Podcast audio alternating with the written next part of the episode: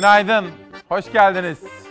11 Aralık 2020 günlerden Cuma İsmail Küçükkaya ile Hakikat Yolculuğuna hazır mısınız? Günaydın. Hava soğuk, yağışlı, yağsın, berekettir. Bütün Türkiye'de 4 günlük yağış bekleniyor. Meteoroloji bizleri bilgilendirdi. Bugün ve bugünden itibaren önümüzdeki hafta sonu ta pazartesiye kadar yağış ama yağsın diyoruz. Yönetmenimden İrfan'dan rica etsem şöyle bir dışarıya baksak. Fox'un içinde bulunduğu bu güzel binadan Zeytinburnu'na sahile doğru baktığımız zaman dışarıda güzel bir hava var. Güzel derken yağışlı ama yağsın istiyoruz tabii. Neden? Yağış berekettir Türkiye. Bugün demokrasi meydanında ağırlıklı olarak ekonomi diyeceğiz. İşsizin, emeklinin, emekçinin yanında olacağız. Özellikle kadınların istihdama katılımından neden böyle güçlükler yaşanıyor? Demokrasi Meydanı'na bir konuk davet ettik. Ankara'dan geliyor. İşte bu konu başta olmak üzere asgari ücret, emekli, emekçi, işsiz, geniş kesimlere ilişkin manşetler bizlerle olacak. Bir çift sözüm var dedim bu sabah. Manşet son iki dakikada çıktı. Hikayesini anlatacağım. Var mı efendim sizin de bir çift sözüm var dediğiniz içinizde, zihninizde, kalbinizde hangi duygu ve düşünceler varsa onu konuşmak için buyurun işte size demokrasi meydanı. Korona, mücadele ve bu konuda alınan, alınması gereken tedbirler ve tünelin ucundaki ışık. Nedir o? Aşı. Aşıya dair en güncel, en bilimsel bilgileri de burada sizlerle paylaşacağız. Bunun dışında çelişkilerle dolu günler var. Çelişkilerle dolu olaylar var. Samsun'da iş bulamadığı için, aş bulamadığı için bu yalan dünyaya göç edip giden 55 yaşındaki bir insanın hikayesi de var. Ya da 60 milyon dolara dünyanın en son üretilmiş jet uçaklarından birini sipariş veren çelişkilerle dolu bir ülkenin iş adamları da var efendim. Hepsinden ama hepsinden bahsedeceğim. Şimdi günlük gazeteleri beraber okumaya başlayalım ve bir çift sözüm var diyelim. Bugün pencereyle başlıyorum. Bir perde daha aralandı. Korkunç tablo ortaya çıktı. Toplam vaka rakama bir bakar mısınız? 1 milyon 748 bin 567.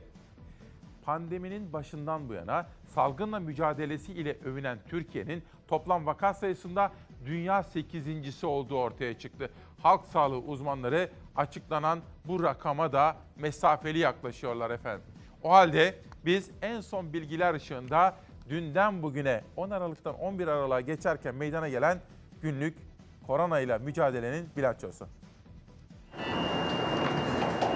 Yarından itibaren de geçmişe dönük 29 Temmuz'dan itibaren tabloda bugüne kadar e, olan e, vaka sayılarını da toplu bir şekilde tabloda vermiş olacağız. Bakan pandeminin başından bu yana virüse yakalananların toplam sayısının açıklanacağını söylemiş, sayının 1,5 milyonu aştığını dile getirmişti. Pozitif vaka sayımız 1,5 milyonu aştı. Son tabloda vaka sayısı başlığıyla yeni bir hane açıldı.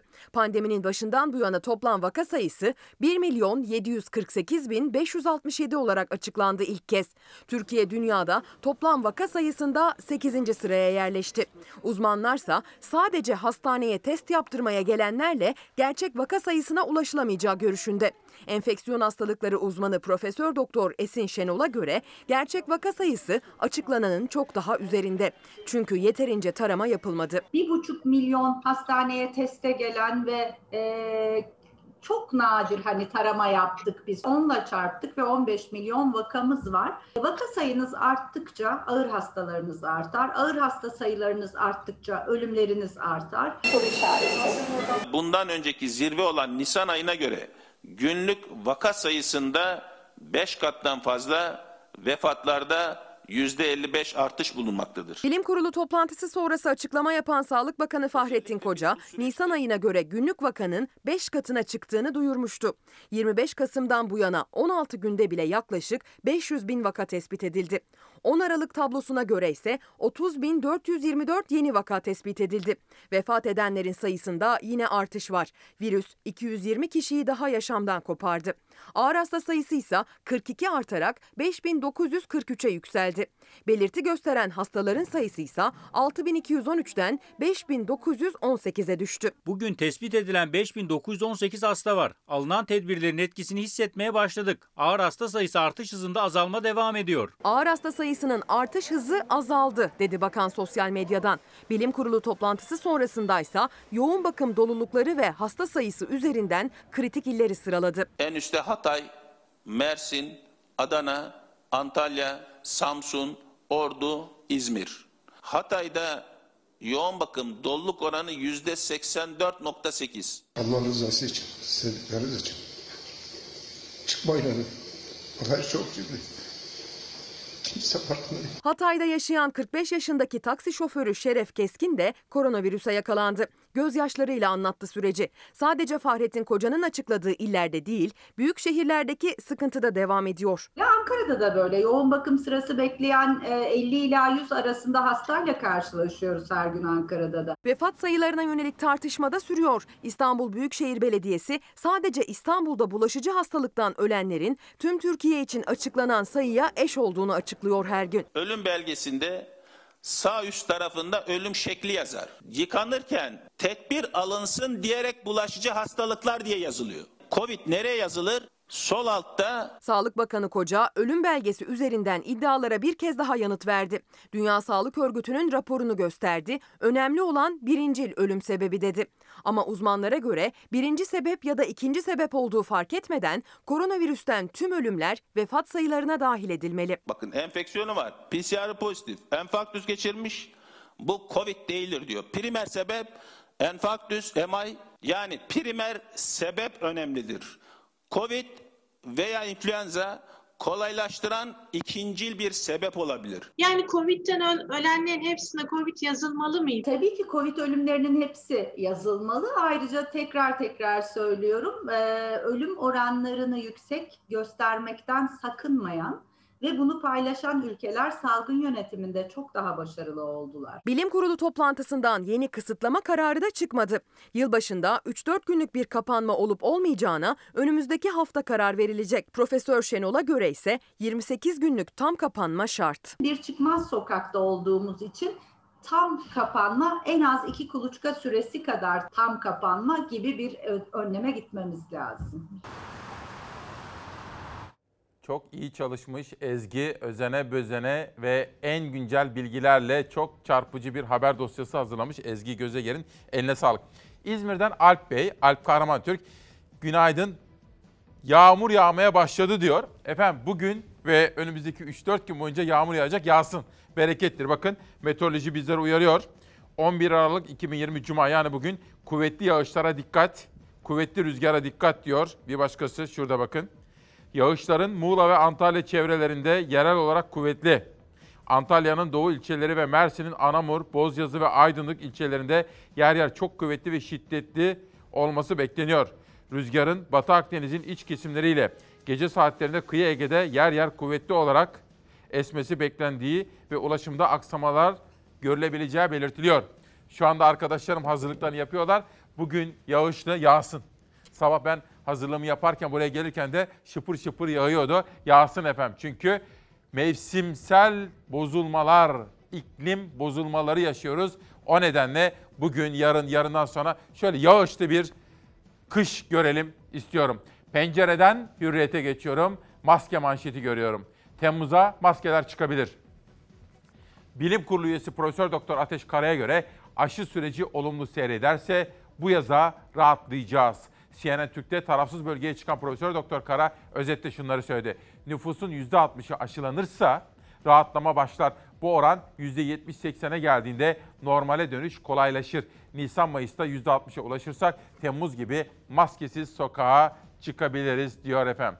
Ama tabii dünyadaki gelişmeleri de dikkatle takip etmemiz gerekiyor. Ben sizler için hazırlıklarımı yaparken tabii ekip arkadaşlarım ve danışmanımla da birlikte dünyadaki haberlere, ajanslara, televizyonlara baktığım zaman şunu görüyorum. Aşı herkese ulaşabilecek mi? Fakir ülkeler az gelişmiş ülkeler de zengin ülkeler gibi aşıya erişebilecek mi? Bunu tartışıyorlar dünya televizyonları ve ajanslarında. İki, hangi aşı daha güvenli? Yeterli bilgi var mı? Verilerle ilgili tartışmalar devam ediyor. Mesela alerjik bünyelerle ilgili de bazı açıklamalar var. İşte size dünyadan aşıyla ilgili en son gelişmeler. Amerika Birleşik Devletleri'nde Pfizer-BioNTech aşısına onay için imzaların bugün atılması bekleniyor. İmza sonrası birkaç gün içinde aşılamanın başlaması öngörülüyor. Fransa yeniden karantinaya giriyor. Kısıtlama 15 Aralık'ta başlayacak. Pfizer-BioNTech aşısına ilk onay veren İngiltere'den uyarı geldi. Toplu aşılamanın başlatıldığı ülkede iki kişi alerjik reaksiyon gösterdi. Covid-19 salgınıyla ülkeler kırmızı alarmda. 24 saatte tüm dünyada 680 bine yakın yeni vaka tespit edildi. Toplam virüsle temas eden kişi sayısı 70 milyonu aştı. Bir günde 12 binden fazla insanın virüs nedeniyle hayatını kaybetmesiyle toplam can kaybı 1 milyon 590 bine yaklaştı. İlk onay veren İngiltere'ydi. Pfizer-BioNTech aşısının öncelikli gruplara yapıldığı ülkede iki kişi ciddi alerjik belirtiler gösterdi. İngiltere'den tüm dünyaya uyarı yapıldı. Alerji geçmişi olan kişilerin bu aşıyı yaptırmamaları gerektiği vurgulandı. İngiltere Ulusal Sağlık Hizmeti'nden yapılan açıklamada alerjik belirtilerin detayları verilmedi. Pfizer-BioNTech aşısından İsrail'de sipariş etti. İlk sevkiyat yapıldı. 100 bin doz eksi 70 derecede muhafaza edilerek başkent Tel Aviv'e ulaştı. Aşıya güvendiğini ifade eden Başbakan Netanyahu, ilk aşılanan kişilerden biri ben olacağım dedi. İsrail'de toplu aşılamalar 27 Aralık'ta başlayacak. Amerika Birleşik Devletleri'nde aşı onay sürecinin sonuna gelindi. Bugün imzaların atılması bekleniyor. Pfizer-BioNTech aşısı iki doz halinde uygulanacak. Ülkede 6,5 milyona yakın dozun dağıtılması ve ilk aşamada 3 milyon kişinin aşılanması öngörülüyor. Fransa'da karantina sonrası vakalar büyük oranda azaldı. Başbakan Castex kısa süreliğine karantina uygulamasını kaldırmıştı ancak vakalar yeniden arttı. Ülke genelinde 15 Aralık'ta 3 haftalığına planlanan sokağa çıkma yasağı akşam 8 sabah 6 arası uygulanacak. Almanya'da bir günde yaşanan ölümler görülmemiş rakamlara ulaştı. 24 saatte ülke genelinde 590 kişi hayatını kaybetti. En yüksek can kaybı Bavyera eyaletinden bildirilince çözüm karantinada bulundu. Bavyera'da bir ay boyunca sokağa çıkmak yasaklandı. Es tut mir leid, aber es, es, es tut mir wirklich im Herzen leid. Bütçe görüşmeleri sırasında konuşan Başbakan Merkel'in endişesi kürsüden taştı. Koronavirüs rakamlarını paylaşan Merkel can kaybı sayısını açıklarken gözyaşlarına zor hakim oldu. Çok üzülüyorum. 590 kişinin virüs nedeniyle yaşamını yitirmesi benim için kabul edilebilir bir durum değil dedi. Noel tatilini kapsayacak kısıtlamalara yeşil ışık yaktı. Bu özenli çalışmayı da Beyza Gözeyik hazırladı. Tabii onlara teknik servislerde yardımcı olan Uğur Gök gibi, Erhan Narlı gibi arkadaşlarıma, kurgu servisine de çok teşekkür ediyorum efendim. Kazım Karagöz, Tunus'a 5 milyon dolar yardım yaptık ya.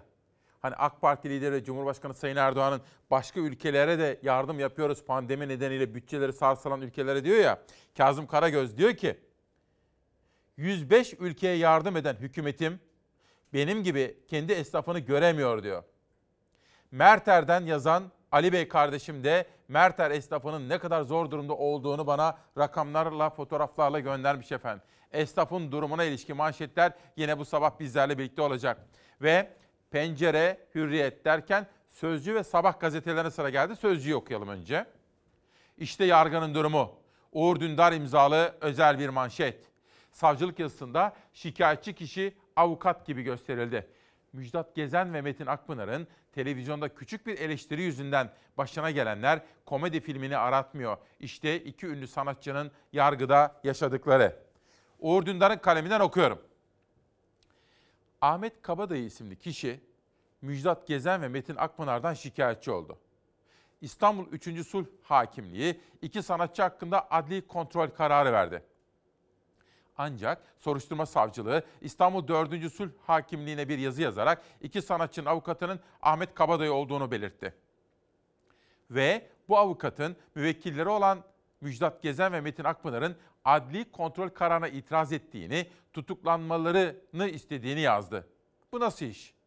Bu nasıl iş? Çünkü bir, savcılığın yazısındaki Ahmet Kabadayı avukat değil. İki, Gezen ve Akpınar'ın avukatı gibi gösteren bu kişi onlardan şikayetçi. İşte Aziz Nesinlik bir hikayeye benzeyen bu olayı da Uğur Dündar bugün yazmış ve Sözcü'nün manşetinde. Sözcü'den sabaha geçiyorum. Sözcü'de ayrıca Durmuş Yılmaz'ın yaptığı değerlendirmeler ışığında Erdoğan Süzer imzalı bir ekonomi manşeti var. Onu da sizlere ekonomiye dair haberleri aktarırken okuma imkanı bulacağım. İşte Sabah gazetesinden manşet. Diyor ki işte Türk'ün gücü. Bakü'de zafer ve gurur günü. Türk'ün şanlı bayrağı Azatlık Meydanı'nda gururla dalgalandı. Erdoğan ve Aliyev Kafkaslardan dünyaya iki devlet tek millet şiarının gücünü aykırdı. Hasanay yerinde incelemiş fotoğraflarla işte böyle bir haber sabahın birinci sayfasında. Aynı olay bugün Yeni Şafak gazetesinde ve Milliyet gazetesinde de görkemli bir şekilde manşetlerde. Sıradaki haberi de Zafer Söken hazırladı.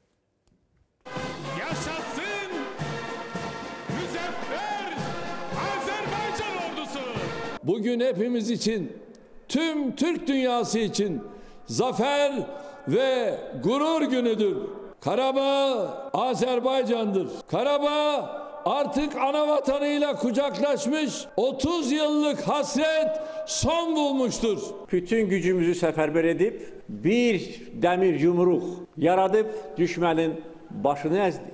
Ve bu demir yumruk düşmenin belini kırdı. Düşmenin başını ezdi. Azerbaycan ve Türkiye tarihi Karabağ zaferini görkemli bir askeri geçit töreniyle kutladı. Liderler iki devlet tek millet mesajı verdi. Gazi Mustafa Kemal Atatürk'ün veciz ifadesiyle Azerbaycan'ın kederini kederimiz, sevincini sevincimiz bildik. Bu anlayışla Karabağ'ı 30 yıl boyunca sinemizde yara eyledik. Azerbaycan 44 günlük mücadelenin ardından Ermenistan'a hezimet yaşattı. İşgal altındaki Karabağ topraklarının bir bölümünü geri aldı. Bakü yönetimi zafer geçidi için Ermenistan'ın 10 Aralık'ta 1991'de Karabağ'da bağımsızlık referandumu yaptığı günü seçti. General-Mayor İki lider tören öncesi Azerbaycan'ın milli lideri Haydar Aliyev'in kabriyle Azerbaycan ve Türk şehitliğini ziyaret etti. Erdoğan Azatlık Meydanı'na giderken Azerbaycan halkının sevgi gösterileriyle karşılaştı.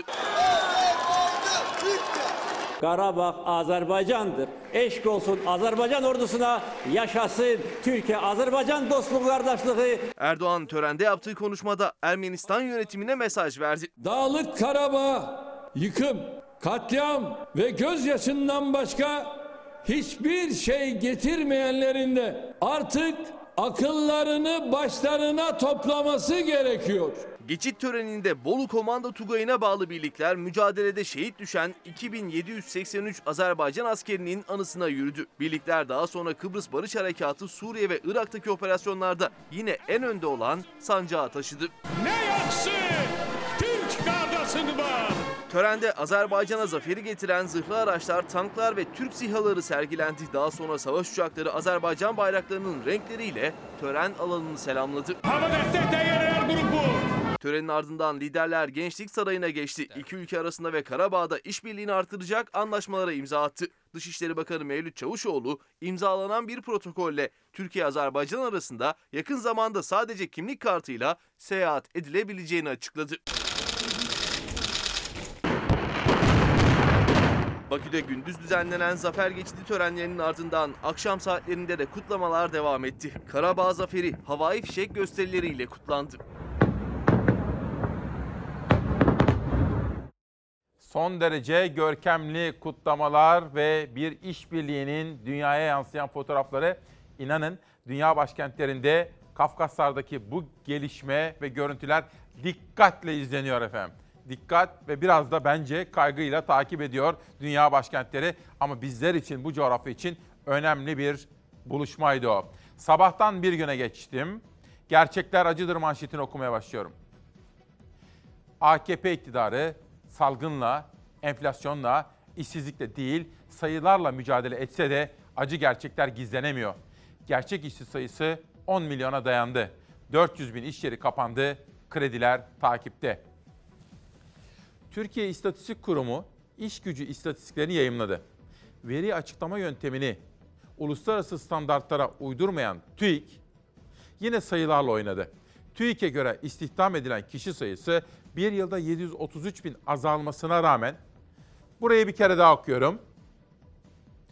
TÜİK'e göre istihdam edilen kişi sayısı bir yılda 733 bin azalmasına rağmen işsiz sayısı da düştü. Buna karşın aynı verileri kullanarak ILO yani Uluslararası Çalışma Örgütü standartlarını gözeten DISK-AR'ın raporu resmi verileri yalanladı. Ülkedeki acı tabloyu gözler önüne serdi. DISK-AR'ın raporuna göre gerçek işsizlik %26.4'e, işsiz sayısı da 9,5 milyona çıktı. İş bulma ümidi kalmayanların sayısı 1 milyon 402 bine ulaşırken iş aramayan işsiz nüfus sayısı da 2 milyon 734 bin oldu. TÜİK verilerinin detaylarında gizlenen dikkat çekici sonuçlardan biri de kayıt dışı istihdam. Tarım sektöründeki iş kaybı da çarpıcı bir başka veri oldu. Bu sektörde yüz binlerce istihdam kaybı var. Şimdi ben size bu haberleri okuyorum ya efendim. İşte Sözcü diyorum, Sabah diyorum, Bir Gün, sırada Türk Gün var. Bazen bilgiler, haberler, rakamlar çelişiyor değil mi? TÜİK ve Diskar, farklı farklı kesimlerden gelen mesajlar, raporlar. Benim görevim bunları size bir günden de, Türk günden de anlatmak, Sözcü'den de, Sabah'tan da okumak. Kendi fikrimi de söylüyorum elbette. Ama siz ne yaşıyorsunuz efendim? Benim için önemli olan o. İstedikleri kadar masal anlasınlar ya da karalar bağlasınlar öbür taraf fark etmez. Siz mesela rahat geçinebiliyor musunuz? Buzdolabınızdaki durum nedir? Çoluğunuza, çocuğunuza, torununuza gönlünüzden geçtiği kadar gıdadır, kıyafettir, her neyse istediklerini alabiliyor musunuz? Kirayı ödeyebiliyor musunuz? Kış geliyor, doğal gaz konusunda, kömür konusunda sorun yaşıyor musunuz? Kara kara düşünüyor musunuz? Tencereniz kaynıyor mu? İster iktidar onu desin, ister muhalefet bunu desin. İktidarı de destekleyen gazeteciler onu desin, muhalefeti destekleyenler bunu desin, tarafsız gazeteciler şunu desin. Hepsini bir tarafa bırakın. Siz ne yaşıyorsunuz? Siz Türkiye Cumhuriyeti'nin yurttaşları. Esas bu işte. Bir günden Türk güne geçelim. Tıpkı Milliyet gibi, Sabah gibi, Türkiye gibi Türk Gün Gazetesi de Türk'ün Karabağ gururunu manşet aktarmış. Ermenistan işgalinde Azerbaycan topraklarının kurtarılması dolayısıyla Bakü'de muhteşem bir tören düzenlendi. Zafer geçidi törenine Cumhurbaşkanı Erdoğan, Azerbaycan Cumhurbaşkanı Aliyev'le birlikte katıldı diyor. Az evvel size o görkemli törenden haberleri sunmuştuk. Türkiye'm sizlere bir baş sağlığı dilemek ve vatan sağ olsun demek istiyorum. Barış Pınarı Harekatı bölgesinden şehit haberleri geldi. Hainler kontrol noktasında bombalı araç patlattı. İki jandarma personeliyle Resulayn'ın yerel kolluklarından iki görevli şehit oldu. Altı jandarma personeliyle iki yerel kolluk görevlisi ise yaralandı. Saat 15.30 sularında gerçekleştirildi hain saldırı. Resulayn'daki bir yol kontrol noktasında PKK-YPG'li teröristler bombalı araçla saldırdı. Şanlıurfa Valiliği saldırıdan sonra yaptığı yazılı açıklamada iki jandarma personelimizle iki yerel kolluk görevlisi şehit olmuş, altı jandarma personelimizle iki yerel kolluk görevlisi de yaralanmıştır dedi. Yaralılar Ceylanpınar'da hastaneye kaldırıldı, tedavi altına alındılar. Durumlarının iyi olduğu öğrenildi. Jandarma Yüzbaşı Yasin Kurt'un şehadet haberi Antalya'nın Muratpaşa ilçesindeki ailesine ulaştırıldı. Kahraman şehit evlilik hazırlığı yapıyordu. Şehit Yasin Kurt'un kardeşinin de topçu yüzbaşı olarak görev yaptığı öğrenildi. Şehit Yasin Kurt'un cenazesi bugün Uncanlı Kent Mezarlığı'ndaki şehitlikte toprağa verilecek. Uzman çavuş Oğuzhan Anar'ın şehadet haberi ise Ankara Etimeskut'taki baba ocağını yaktı. 28 yaşındaki şehit uzman çavuş Anar bekardı. Şehidin cenazesi Ahmet Hamdi Akseki Camii'nde kılınacak cenaze namazının ardından Elvanköy mezarlığında son yolculuğuna uğurlanacak. Ülkemize, vatanımıza ve acılı ailelere sabır dilemek istiyorum efendim. Cumhuriyet Gazetesi'ne geçelim Türk sonra. Cumhuriyet Gazetesi'nde para için zeka geriliği raporu. Sefa Uyar'ın bir manşeti. Milli Eğitim Bakanlığı'na bağlı rehberlik ve araştırma merkezlerinin sınır zekaya sahip çocuklara hafif zeka geriliği raporu verdiği ortaya çıktı. Normal sınıfta özel bir eğitim ile gelişim gösterebilecek çocuklar zeka geriliği varmış gibi yaftalanıyor. Eğitim için Konuya ilişkin raporunda bu çocukların okul içi eğitimlerinde öğretmenlere ek ders ücreti ödendiği belirtildi. Özel eğitim ve rehabilitasyon merkezlerine ise öğrenci başına aylık 1000 lira ödeme yapıldığına dikkat çekildi diyor Cumhuriyet Gazetesi'nin haberinde.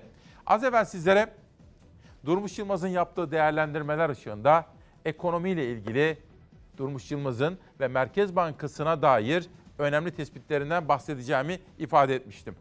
Ali Babacan, Deva Partisi lideri acaba gelişmeleri nasıl yorumluyor? Yanlış adamlar ve yanlış adımlar yüzünden ekonomi dibe vurmuş durumda. Şu anki kötü yönetim ve onun küçük ortağı ülkemizi iflasın eşiğine getirdi. 2018 yılının Haziran ayında partili Cumhurbaşkanı göreve başlamasından ve yakın akrabasının da önemli bir göreve getirmesinden bu yana hazinenin borcu iki yılda ikiye katladı tam. Ben ve arkadaşlarım ekonomi yönetimini bıraktığımızda devletin bütçe açığı 24 milyar liraydı. Oysa bugün bu açık tam 247 milyara çıkmış durumda. Tam 10 misli. Merkez Bankası'nın hem yedek akçelerini hem de döviz rezervlerini tüketti bunlar. İkisi ayrı şey. Yedek akçe ayrı, döviz rezervi ayrı. Ben ve arkadaşlarım yönetimdeyken bu milletin alın teriyle, üretimiyle, ihracatıyla adeta lokmasından artırıp ödediği vergilerle kara gün parası olarak biriktirilen Merkez Bankası'nın yedek akçelerini bir günde yok ettiler. 3-5 tane müteahhite dağıtıp bitirdiler. Yetmedi, bir de Merkez Bankası'nı borca soktular. Gerçekten bir trajik durum daha var. O da varlık fonu. Ben 5 yıl direndim. İzin vermedim. Çünkü niyetleri iyi biliyordum. O fonu niye istediklerini gayet iyi biliyordum. Ortada varlık yok ama fonu kurdular. Bugün itibariyle o fon tam 64 milyar lira eski parayla 64 katrilyon lira borca batmış durumda şu anda. Ve bu fon Sayıştay denetimine tabi değil. Düzenlemesini öyle yaptılar. Hiç kimse denetleyemiyor. Kamu ihale yasasına tabi değil. Yani birisinin babasından miras kalsa bu kadar rahat harcayamaz arkadaşlar. Öyle bir fon kurdular. Biraz önce haberleri hazırlayan arkadaşlarımdan bahsetmiştik.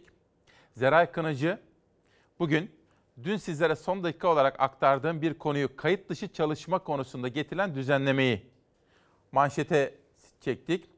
Orkun da çizdi sizler için. Etiketi de söyleyeyim o da Nihal Kemaloğlu'na ait. Sabah tabii biz 3-4 ayrı gündem maddesi üzerinde çalışırken etiketler değişti. Çünkü ça- tacizle suçlanan bir yazar, önemli bir yazar intihar etti. Ve arkasında bıraktığı bir not var. Oradan alın. Sonra Samsun'da bir başkası intihar etti. Açım di- diyerek bu dünyaya göç etti gitti. Hata yaptı. Mücadele etmeliydi. Ama aynı zamanda ülkenin en büyük iş adamlarından birisi gitti 67 milyon dolarlık bir uçak siparişi verdi. Dolayısıyla gündem oradan oraya salınırken biz de son dakikada değiştirdik. Ben de sabah yazdım danışmanıma. Gündemi unut dedim. Genel bir etiket istiyorum bugün dedim. İşte etiketin hikayesi de oradan çıktı efendim. Biraz sonra Çalar Saat'te anlatacağım. Volkan Bey diyor ki, günaydın ülkemizden bir kesit. Trabzon Düzköy Belediyesi vergi borcuna karşılık iki camiyle öğretmen lojmanını maliyeye devretti. AK Partili Başkan Yılmaz Ankara, çöp arabaları hariç her şeye haciz koydular, mecburduk dedi. Tekrar ediyorum. Trabzon Düzköy Belediyesi vergi borcuna karşılık iki camiyle öğretmen lojmanını maliyeye devretti diyor efendim. Sabah sizlerle buluşmak üzere buraya gelirken hava yağışlıydı, sevindim. Sonra meteorolojinin bilgilerine baktım. Bugün, yarın, öbür gün, öbür gün yağışlı gösteriyordu. Dedim ki berekettir, yağsın. Doğuda kar yağışı yükseklerde devam ediyor. Batıda da yağmur etkili oldu. Beklendiği gibi kuvvetli sağanak mağduriyeti yaşanmadı neyse ki. Kıyı Ege'de yer yer Marmara'da yağışlı hava kurak geçen uzun aylar sonrasında ilaç gibi geldi. Yağışlar kuvvetli sağanak şeklinde yağmadığı sürece kaynaklara katkı sağlıyor. İzmir'de akşam saatleri yaklaşırken başladı yağmur. Hazırlıksız yakalananlar vardı ancak korkulduğu kadar kuvvetli bir sağanak yoktu. Bugün ve hafta sonunda İzmir'de ve tüm Ege kıyılarında sağanak yağış ihtimali sürüyor. Cuma geceden itibaren cumartesi ve pazar günlerinde Ege kıyılarında kuvvetli sağanak yağış beklentisi devam ediyor. Doğudansa kar ve karla mücadele görüntüleri geliyor. Kar yağışı pek çok ilde gecikti bu kış. Karslı çocuklar kayak keyfine geç başladı. Pistler henüz açılmadığı için kayak sporuyla ilgilenen çocuklar sokaklarda antrenman yapıyor. Kar çok yağmadığından dolayı biz de arkadaşlarımızla beraber yolda e, antrenman yapıyoruz. Van'da ise çobanlar yayladan merkeze yolculukları sırasında kar yağışına hazırlıksız yakalandı. Başkale'de 15 gün önce yola çıkan sürünün kar üzerinde oluşturduğu görüntülerin seyrine doyum olmadı. Sürüler yavaş yavaş yaylalardan indiriliyor doğuda. Kar az ve geç yağsa da hava oldukça soğuk. Bugün doğuda yağış beklentisi yok ama soğuk hava nedeniyle buzlanma görülebilir dikkat edilmeli. Batı ve iç kesimlerde yerel yağışlar bekleniyor. Marmara'da öğleye kadar yağış beklentisi var. İç Anadolu, Batı ve Orta Karadeniz'le Akdeniz'de de yağmur var bugün. Antalya, Mersin çevrelerinde kuvvetli yağış görülebilir. Akdeniz'le Ege'de kuvvetli güneyli rüzgarlara dikkat edilmeli. Cumartesi ve pazar günlerinde batı ve iç kesimlerin yağışlı olması bekleniyor. Hafta sonunda doğu bölgelerde yağış ihtimali daha düşük görünüyor. Cumartesi yağışlar yine yer yer ve aralıklarla etkili olacak. Batı ve Orta Karadeniz, Akdeniz, İç Anadolu ile batı bölgelerde yağmur bekleniyor. Lodos yine kuvvetli esmeyi sürdürecek. Yağışlar pazar günü yine batı bölgelerde etkili olacak. Pazar günü yağışların kuvvetlenmesi bekleniyor. Ege kıyıları, Akdeniz bölgesinin batı illeri ve Marmara'da kuvvetli yağış geçişleri görülebilir, tedbirli olunmalı. Ahmet Karakurt, Merter'den bir esnaf. Abi Allah rızası için esnaftan daha çok bahset diyor. Merter esnafı bitik diyor. Mallar elimizde patladı diyor. Borçlar, harçlar, Ahmet Karakurt. Belki de önümüzdeki günlerde bir Merter'e gitmekte fayda var efendim. Ve işte diplomasi dünyasından bir haber. Avrupa ile Türkiye'nin ilişkileri. Amerika ile Türkiye'nin ilişkileri. Yaptırımlar. Türkiye'yi cezalandırmak istiyorlar. Bu konuda en son güncel bilgiler ışığında bir haber seçtik sizler için. Onun sırasına geldi şimdi. Avrupa'nın gözü Biden'da. Belçika'daki liderler zirvesinden Türkiye'ye karşı sembolik karar çıktı. Taslak metne göre Avrupa Birliği'nin sondaj faaliyetine katılan kurum ve kişilere uygulanan yaptırımda ek liste hazırlayacağı öğrenildi. Ankara'ya yönelik adımlar ise Mart'a ötelendi. 40 gün sonra Beyaz Saray'a çıkacak olan Joe Biden dönemine işaret edildi. Biliyorsunuz Joe Biden da aslında Türkiye'ye bu S-400'leri neden aldığımız konusunda kızgın, tepkili. Amerikan yönetimi, Pentagon dahil olmak üzere bizlere türlü çeşitli mesajlar göndermişlerdi. Ama şunu söyleyeyim. Biz burada haklıyız Türkiye olarak. Çünkü Avrupa ülkeleri ve Amerika bize paramızla vermedi efendim silahları. Aradığımız silahları parası karşılığında vermediler. Ve Türkiye önce Çin'e gitti. Çin'den almak istedi. NATO ve Amerika karşı çıktı. Olmadı. Erdoğan eski dönemde Obama'ya bize verin o zaman Patriot'ları dedi yine vermediler. Aslında Türkiye'ye bir ambargo uyguluyorlar. Onun da adını söyleyeyim. Ha, ama gelinen noktada ne oldu? Biz Ruslardan aldık S-400'leri. İki gün önce bir haber vardı. Petrov diyordu ki Rusların Dışişleri Bakanı Türkiye parayı ödedi. 2,5 milyar dolar. Fakat Amerika kızıyor. Biz de daha bunları aktive etmedik. Yani kullanılır hale de getirmedik. İşin o tarafı var. Özünde haklıyız. Fakat aktive etmedik hala. Peki biz o paraları verdik. Bu Patriotlar ne olacak diye de bir soru diplomasi kulislerinde çok konuşuluyor. Sırada işte buna ilişkin yaptırımlara dair bir haber var. Türkiye'ye yönelik yapılacak herhangi bir yaptırım kararı Türkiye'yi çok fazla da ırgalamaz. Yunanistan'ın kışkırtmaları Türkiye'ye yönelik sert yaptırım talepleri kabul görmedi. Avrupa Birliği Liderler Zirvesi'nde Türkiye'ye yaptırım kararı çıkmadı. Zirve sonrası yayınlanan bildiride Türkiye ile diyalog vurgusu yapıldı.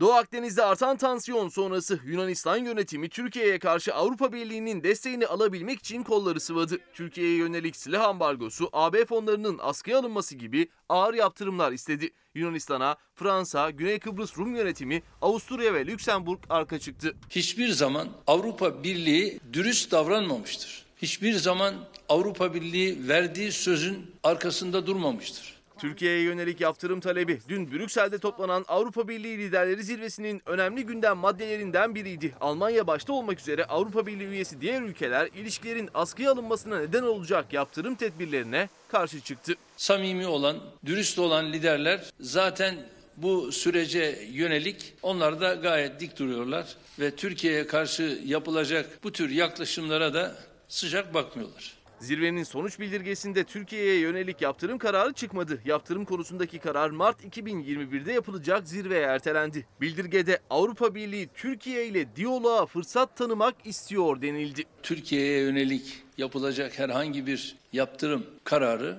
Türkiye'yi çok fazla da ırgalamaz. 1963'ten bu yana Avrupa Birliği bize zaten sürekli yaptırım uyguluyor. Öte yandan Türkiye'nin Rusya'dan satın aldığı S-400'ler sonrası Amerikan Temsilciler Meclisi Türkiye'ye yönelik yaptırım uygulamasını öngören tasarıyı kabul etti. Uluslararası haber ajansı Reuters, Amerikan yönetiminin Türkiye'ye yönelik yaptırım kararlarını her an uygulamaya hazır olduğunu iddia etti.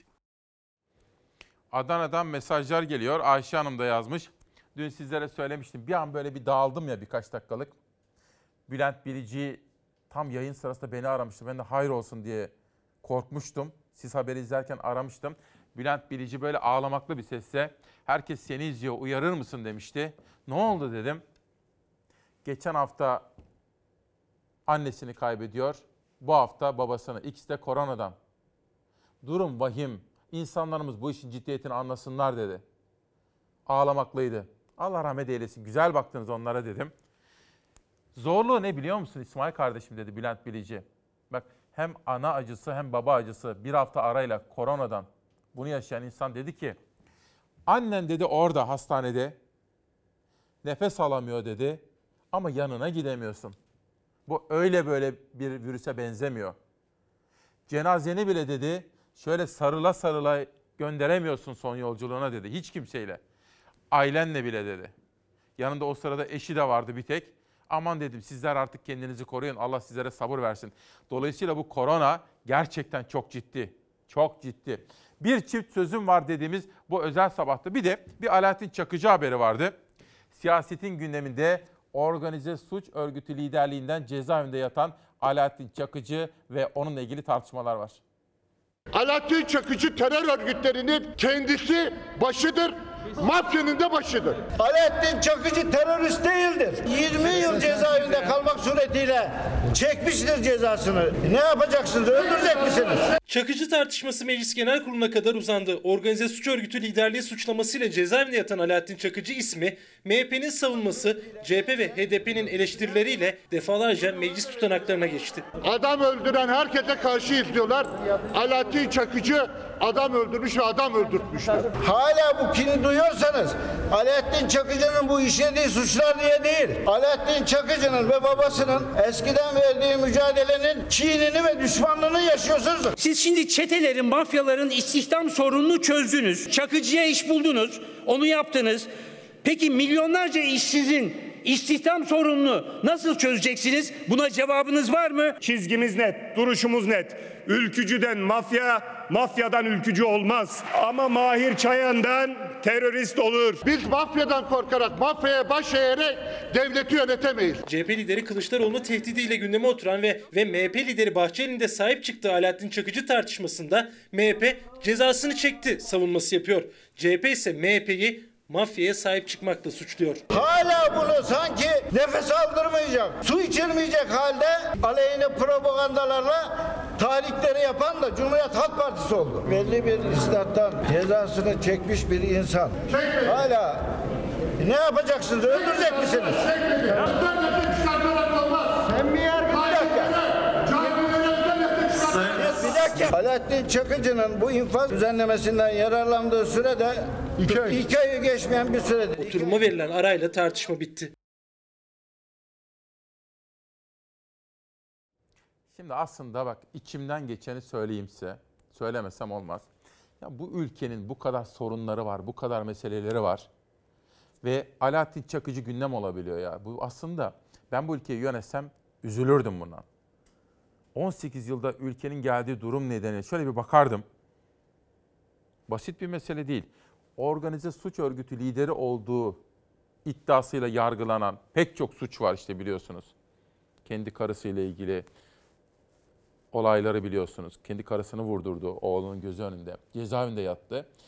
Türkiye'de gündem olmaması gerekir. Ama bu kişinin bir ana muhalefet partisi liderini eleştirmesi, onu geçiyorum. Suçlaması, onu da geçiyorum. Onu tehdit etmesi, ben ülkeyi yönetenlerin yerine olsam beni üzer ve kaygılandırırdı. Ve arardım ben. Mesela İçişleri Bakanlığı falan arardım. Bu işin aslını aslarını öğrenirdim. Ne oluyor derdim ben. Ben öyle bir ülke yönetiyorum ki bu ülkede herkesin can ve mal güvenliği benden sorumlu. Devlet. Devlet dediğimiz budur efendim bakın çok önemli. Ama gündem olabiliyor inanılmaz bir şey. Tam 3 haftadır Alaaddin Çakıcı haberleri var.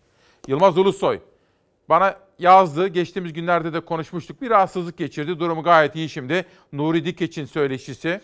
Bana da imzalamış. Kitap bir dünyadır. Bunun dışında bıraktıklarımız dünyalıktır. Sağlık ve mutluluk dileklerimle diyor. Ben de kendisine çok teşekkür ediyorum. Deprem ve depreme karşı alınması gereken tedbirler küçüğünden büyüğüne bütün belediyeleri ve merkezi yönetimi ilgilendirmektedir.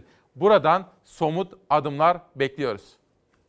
Bir e, kapsamı itibariyle Türkiye'de bir ilk ve öncü olma, örnek olma özelliğine sahip. Bir yörel yönetici olarak da bu ilçeye yapılabilecek en iyi hizmetlerden birisinin de özellikle depremselliğimizi düşünerek böyle bir deprem master planı e, olacağını düşünüyorum. Ben de bu konuda çok heyecanlıyım. Daha önceki toplantılarda dört başlık altında aslında bunu ifade etmeye çalıştık. Dedik ki bir, öncelikle faylarımızın hikayesini bir araştıralım. İkincisi, yapı risklerimizi bir gözden geçirelim. Üçüncüsü, ruhsat sistemlerinde uygulamalarımızı bir gözden geçirelim. Dördüncüsü de bir deprem sonrası kurtarma ekibi oluşturalım. Hazırlanacak deprem master planı Milas Belediyesi'nin değil, Milas'ın deprem master planı olacak. Bizim tabii Türkiye ölçeğindeki en büyük depremimiz 39 depremi. Yani büyüklüğü en fazla olan. 7.9 52 saniye sürmüş. 32.968 kişi can vermiş. Bizim 7.9'dan daha büyük bir depremimiz olmadı son yüzyılda. O zaman şunu diyebiliyoruz. Demek ki bizim en güçlü fayımız 7.9 büyüklüğünde bir deprem üretebiliyor. Türkiye'nin bir deprem bölgesinde olduğu gerçeğini unutmadan gereken tedbirleri almamız gerekiyor. Yasin Ceylan, turizm çalışanları çok zor durumda diyor ve destek istediğini, ilgi beklediğini belirtiyor efendim. Ben bugün, dün ve önceki gün sizlere söz verdiğim üzere Bendevi Palandöken'de konuştum. TESK Başkanı, yani bütün esnafların başkanı. Bu dedim tekel bayilerin yaşadığı nedir? Bu esnafın yaşadığı nedir? Hafta sonları getirilen alkol yasağı gerekçesi nedir? Gerekçesi yok dedi Bendevi Palandöken.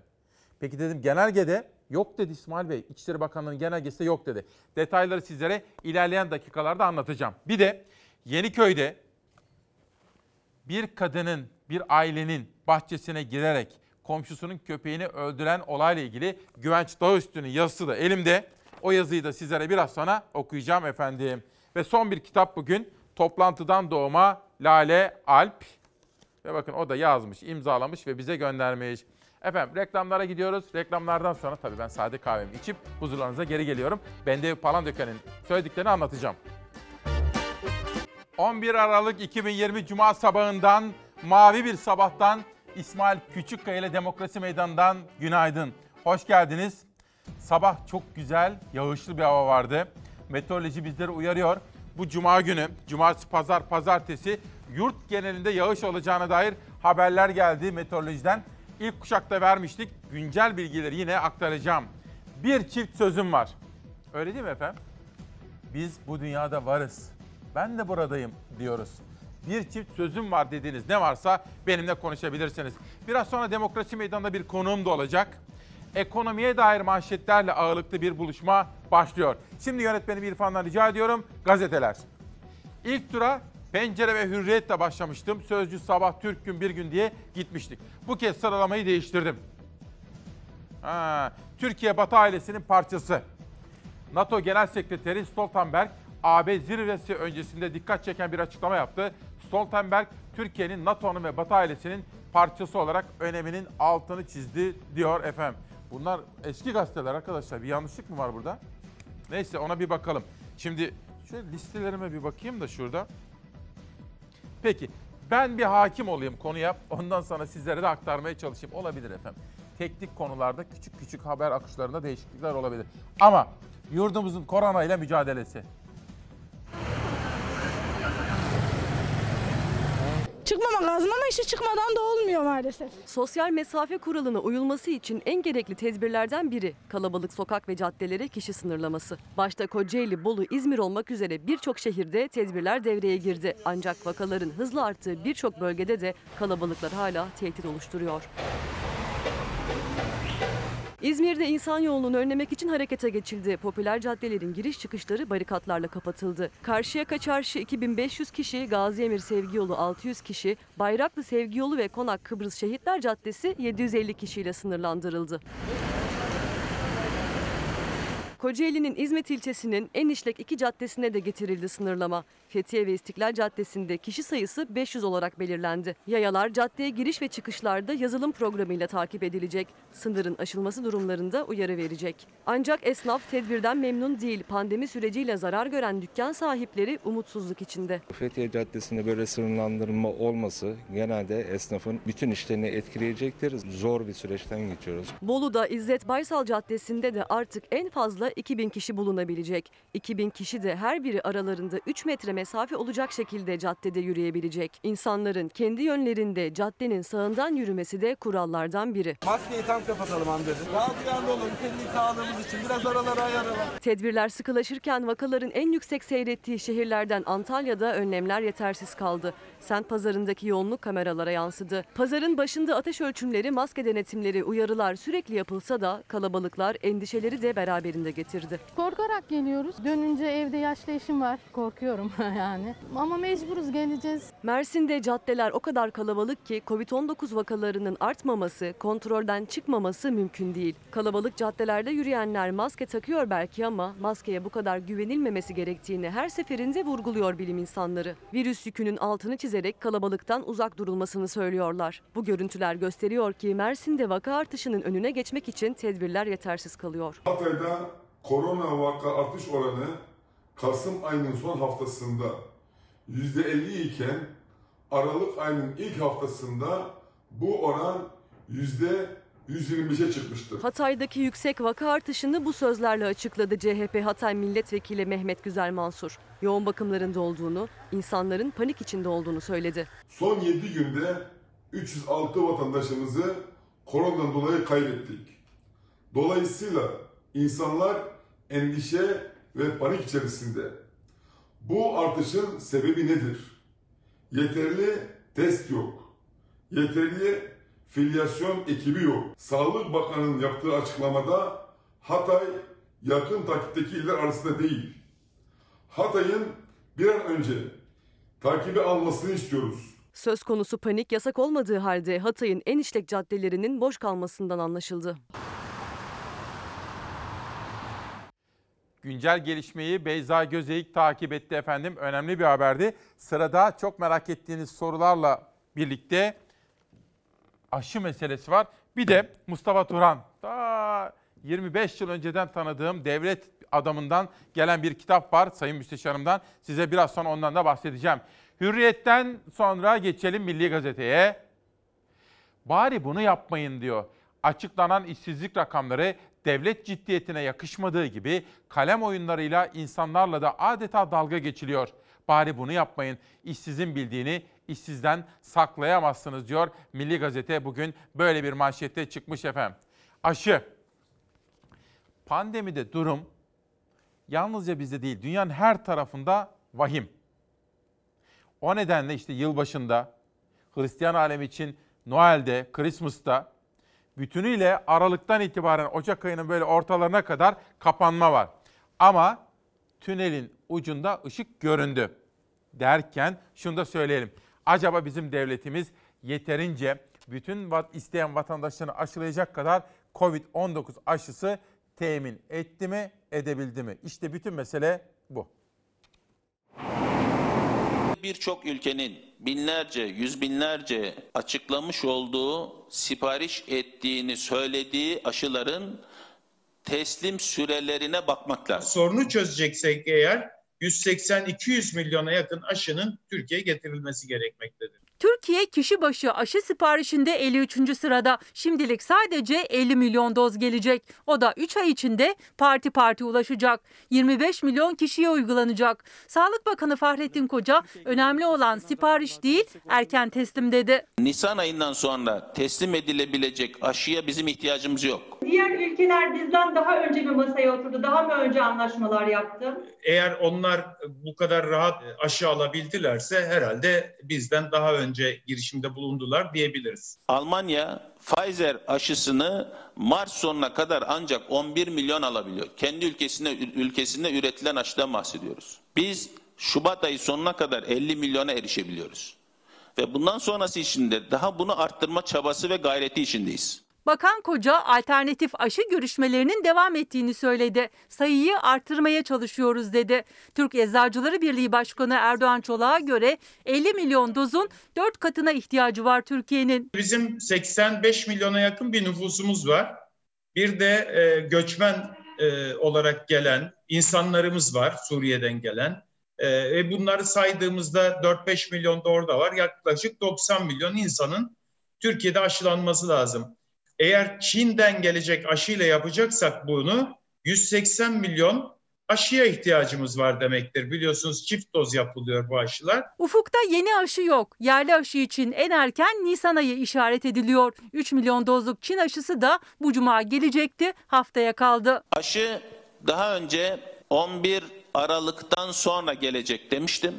Zannediyorum 2-3 gün sonra yani 3-4 gün içerisinde aşı ülkemize gelebilir. 2 hafta güvenilir testleri yapıldıktan sonra kullanıma geçilmiş olacak. Aşı zorunlu olmayacak ama herkes ikna edilmeye çalışılacak. Çin aşısı uygulanmaya sağlık çalışanlarıyla başlayacak. 65 yaş üstü ve kronik hastalarla devam edecek. 18 yaş altına, hamilelere ve son 6 ayda hastalığı geçirenlere uygulanmayacak. Türk Eczacıları Birliği'ne göre şu an bundan çok daha fazlasının biliniyor olması gerekirdi. Ne kadar erken aksiyon alırsanız o kadar yol yürüyebilirsiniz. Mesela şu anda Avrupa ülkelerine bakıyoruz biz. Avrupa ülkelerinde bu aşılar nerede saklanacak, nasıl depolanacak, nasıl ulaştırılacak, hangi bölgelerde yapılacak, öncelikle kimlere yapılacak gibi müthiş bir seferberlik var. Biz bu seferberliğin neresindeyiz Türkiye olarak sorgulanması gereken şeylerden birisi bu. Bir tek aşıların gelebileceği mekanizmayı biliyoruz. Eğer grip aşısında olduğu gibi vatandaşımız istediği halde aşıya ulaşamıyorsa burada bir yönetim zafiyeti oluştu demektir. Tekrar etmek istiyorum. Grip aşısına ulaşamadılar. İşte hepimizin tanıdıklarında oldu. Değil mi? Grip aşısında zamanında tedbir almadık, sipariş vermemişiz. Sonuçta olması gerekip de grip aşısı olamayanlar oldu. Dileyelim ki Covid'de aynı manzarayı yaşamayalım efendim. Bu arada dün akşam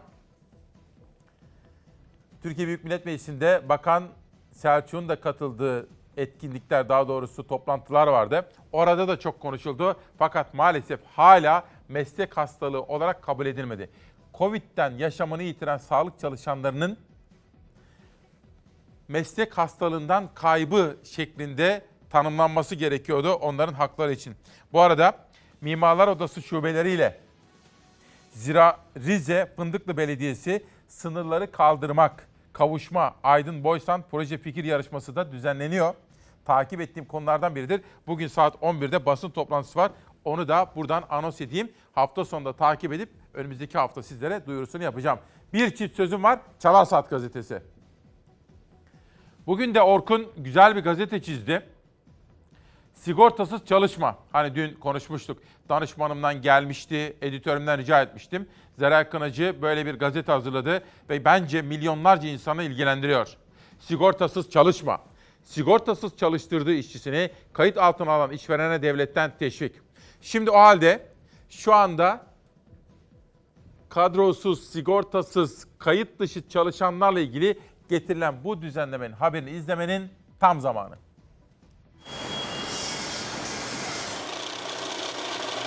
sigortasız işçi çalıştıran işverenler SGK'ya sigortasız iş çalıştırdığı hususunda bildirimde bulunarak teşvikten ve destekten faydalanabilecek ve herhangi bir şekilde idari para cezasına maruz kalmayacak. Sigortasız işçi çalıştıran ya da geçmişte sigortasız işçi çalıştırmış işverene teşvik verilecek. Sigortasız işçi çalıştırmaktan cezai işlem de yapılmayacak. Eğer sigortasız çalışanını sigortalarsa ya da işe sigortalı bir şekilde geri alırsa. Alacakların yapılandırılmasına yönelik kanun içinde istihdam teşvikleri başlığı altında yer aldı düzenleme. Borçların yapılandırmasına dair kanunun yanı sıra kayıt dışı istihdamla alakalı da önemli bir düzenleme yapıldı. Fakat bu düzenleme gözden kaçırılıyor. Hem sigortasız çalışma mağduru olan işçi için hem de sigortasız işçi çalıştıran işveren için haber. Sigortasız işçi işverene başvurup sigortaya geçmek istediğini bildirdiği takdirde devlet sigortaladığı işçi başına işverene 1324 lira destek verecek.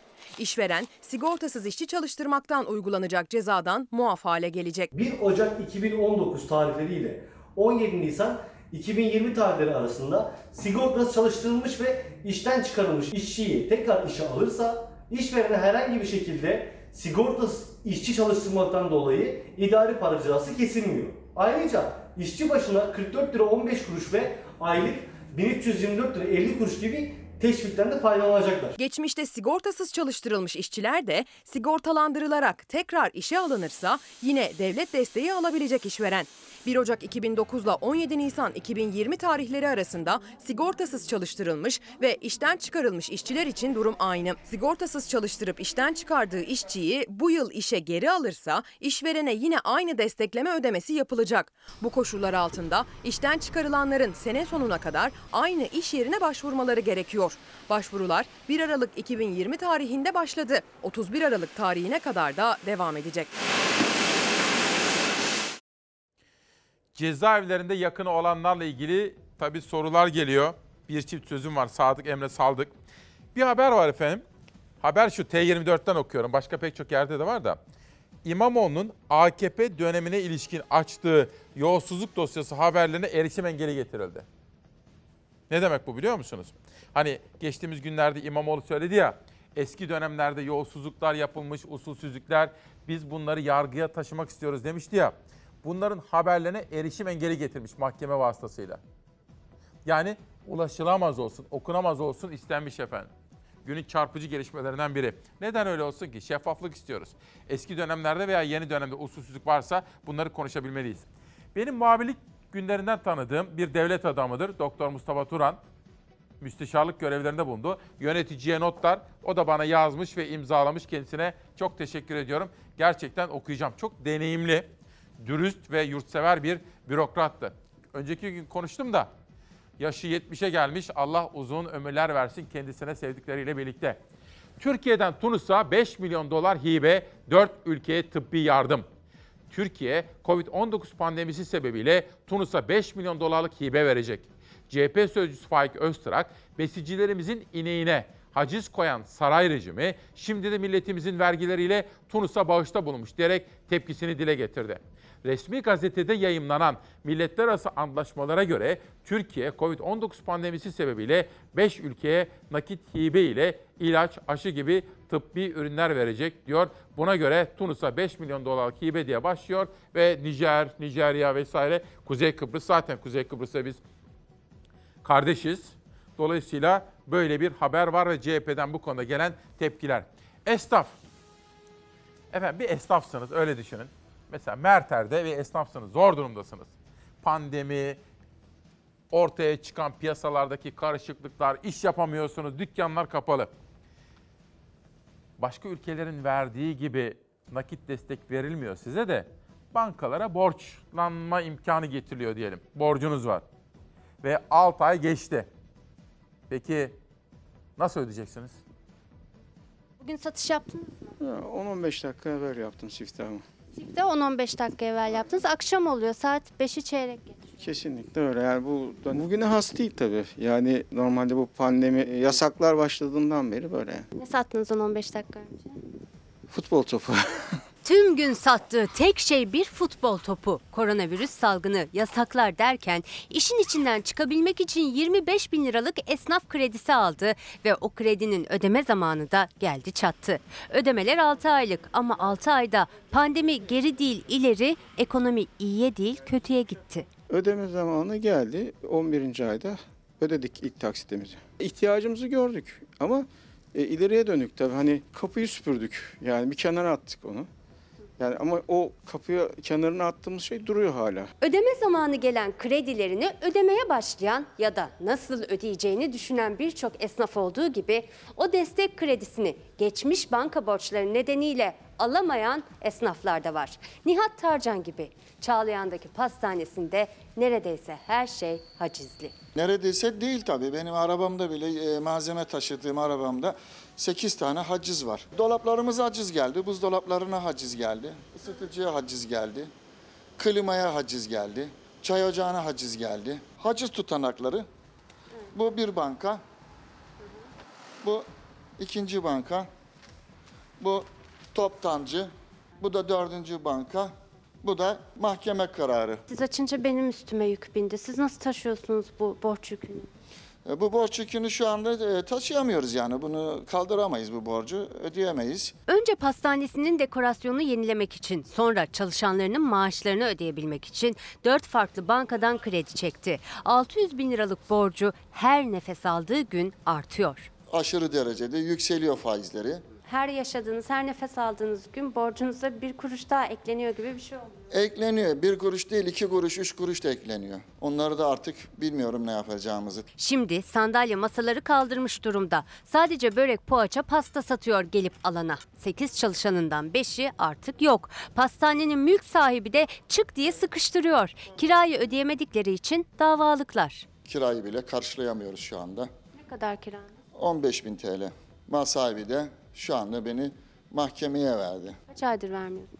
Kirayı şu anda e, 11 aydır veremiyorum. Nihat Tarcan, banka kıskacındaki on binlerce esnaf gibi o borç yükünden nasıl kurtulacağını, işlerinin düzelip düzelmeyeceğini düşünüyor.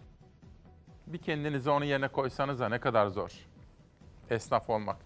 Turizm çalışanları da çok zor durumda. Yasin kardeşimiz bize bunu yazmış efendim. Adı soyadını da yazdım. Yasin Ceylan.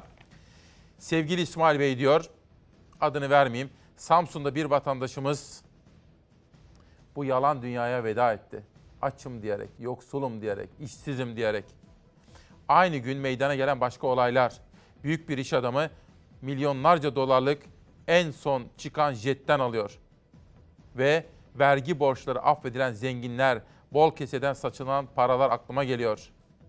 Bunların vebali ne olacak diye soruyor bir, bir vatandaşımız bakın. Ya işte böyle.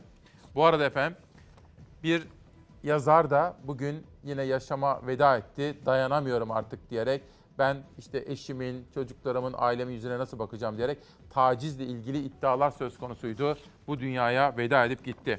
Bir de heh, Güvenç Dağüstün benim dikkatimi çekti. Bir sanatçı, doğal hayatı da savunan bir isimdir. Fotoğraflar gelecek sizlere onu da anlatmak istiyorum. Habertürk de bunu dosya olarak işlemiş. Geçen Temmuz ayında Sarıyer'de komşusu AE tarafından bahçede vurularak öldürülen Nero adlı köpeğin davasında mahkeme AE için meşru müdafaa var diyerek takipsizlik kararı verdi. Hukukçular Profesör Doktor Ersan Şen, Avukat Özgecan Sırma, Avukat Ejder Demir, Avukat Yunus Ergin ve Avukat Ecenur Işın mahkeme kararını değerlendirmişler. Ve Güvenç Dağüstü'nün yazısında da şöyle bir şey var. Bu arada ben bu köpeğin sahibi aileyle de konuştum. Şaşkın ve üzgün ve aynı zamanda tepkililer. Bunun diyor video kaydı var diyor Oda TV'deki yazıda. Yani gerçek, gerçeğin ta kendisi buz gibi. Adam önce silahsız, sonra eve gidiyor. Bir süre sonra silahıyla geliyor. Videosu var. Komşusunun bahçesinin kapısını zorlayıp içeriye giriyor. Haneye tecavüz. Köpek Nero'nun kafasına iki tane sıkıyor. Bakın bir Nero köpek. Adı Nero. Katlediyor, Nero'yu öldürüyor. Planlı programlı tahammüden. Deniz ve Can Özula çiftinin köpeği o. İşte mahkeme safahatında ne oldu biliyor musunuz? Takipsizlik kararı verildi ve aile çok şaşkın ve tepkili haklı olarak. Bir de Bu konuyu takip edeceğim. Sizlere söz veriyorum. Yargıda bir tartışma var.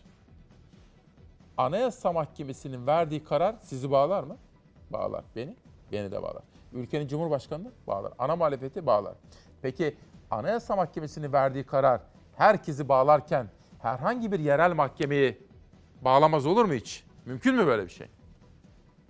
Anayasa Mahkemesi kararları anayasaya göre bağlayıcıdır. Tüm kurumları bağlar, mahkemeleri bağlar. Anayasa Mahkemesi'nin Enis Berberoğlu ile ilgili aldığı hak ihlali kararını tetikçi bir mahkeme, yerel bir mahkemeyle bozdurttunuz ve Anayasa Mahkemesi'nin kararını hiçe saydırdınız. Siz Adalet Bakanı'nın cübbe giyerek Ağır Ceza Mahkemesi Başkanı'nı kaldırıp o cübbeyi ben giyeceğim, ben karar vereceğim demesini mi bekliyorsunuz? Adalet Bakanı Abdülhamit Gül, Anayasa Mahkemesi'nin kararlarına uyulmadığını, uymayan mahkeme heyetleri olduğunu kabul etti bu sözlerle ama cübbe giyip ben mi karar vereyim dedi. CHP Bakan'a Hakimler ve Savcılar Kurulu Başkanı sıfatını hatırlattı. Sayın Adalet Bakanı, Hakimler Savcılar Kurulu'nun başkanı kim? Sensin. Nasıl bu kadar pişkin, bu kadar yüzsüz olabilirsin? Her davaya göre o mahkemeden o mahkemeye atanan hakimlerle, savcılarla ilgili senin bir soruşturma açmak görevin değil mi kardeşim? Adalet Bakanlığı bütçesi görüşmelerinde CHP ve AK Partili vekilleri göğüs göğüse getiren tartışma yargı bağımsızlığıydı. Bir ihlal söz konusuysa bu ihlal yapan, bu kararı veren hakim ve savcıların terfisinde dikkate alınacak. Sayın Tanrıkulu yerinize oturur musunuz? Sezgin Bey. Sayın Tanrıkulu. Adalet Bakanı ahim ve AYM kararına uymayan hakim ve savcılara yaptırım getiren düzenleme yaptık deyince CHP'li Sezgin Tanrıkulu yerinden kalktı. Anayasa Mahkemesi kararlarına uyulmadığını söyledi. AK Partili vekiller de ayaklandı. AK Partili Hamza Dağ Tanrıkulu'nun üzerine yürüdü. Diğer vekiller girdi araya. Yumruklaşmanın eşiğinden dönüldü. Yargı bağımsızdır. Anayasa Mahkemesi kararları uygulanmıyor. Yerel mahkeme çıkıp diyor ki ben dinlemiyorum seni.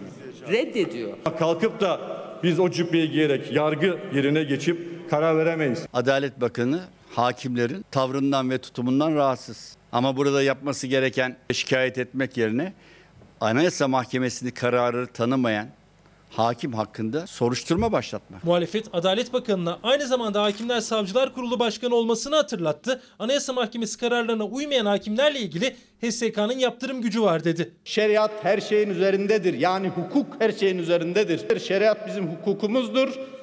Genel hukukumuzdur. Ve mecliste büyük ses getiren AK Partili Cengiz Aydoğdu'nun şeriat çıkışı. Şeriat bizim hukukumuzdur sözü.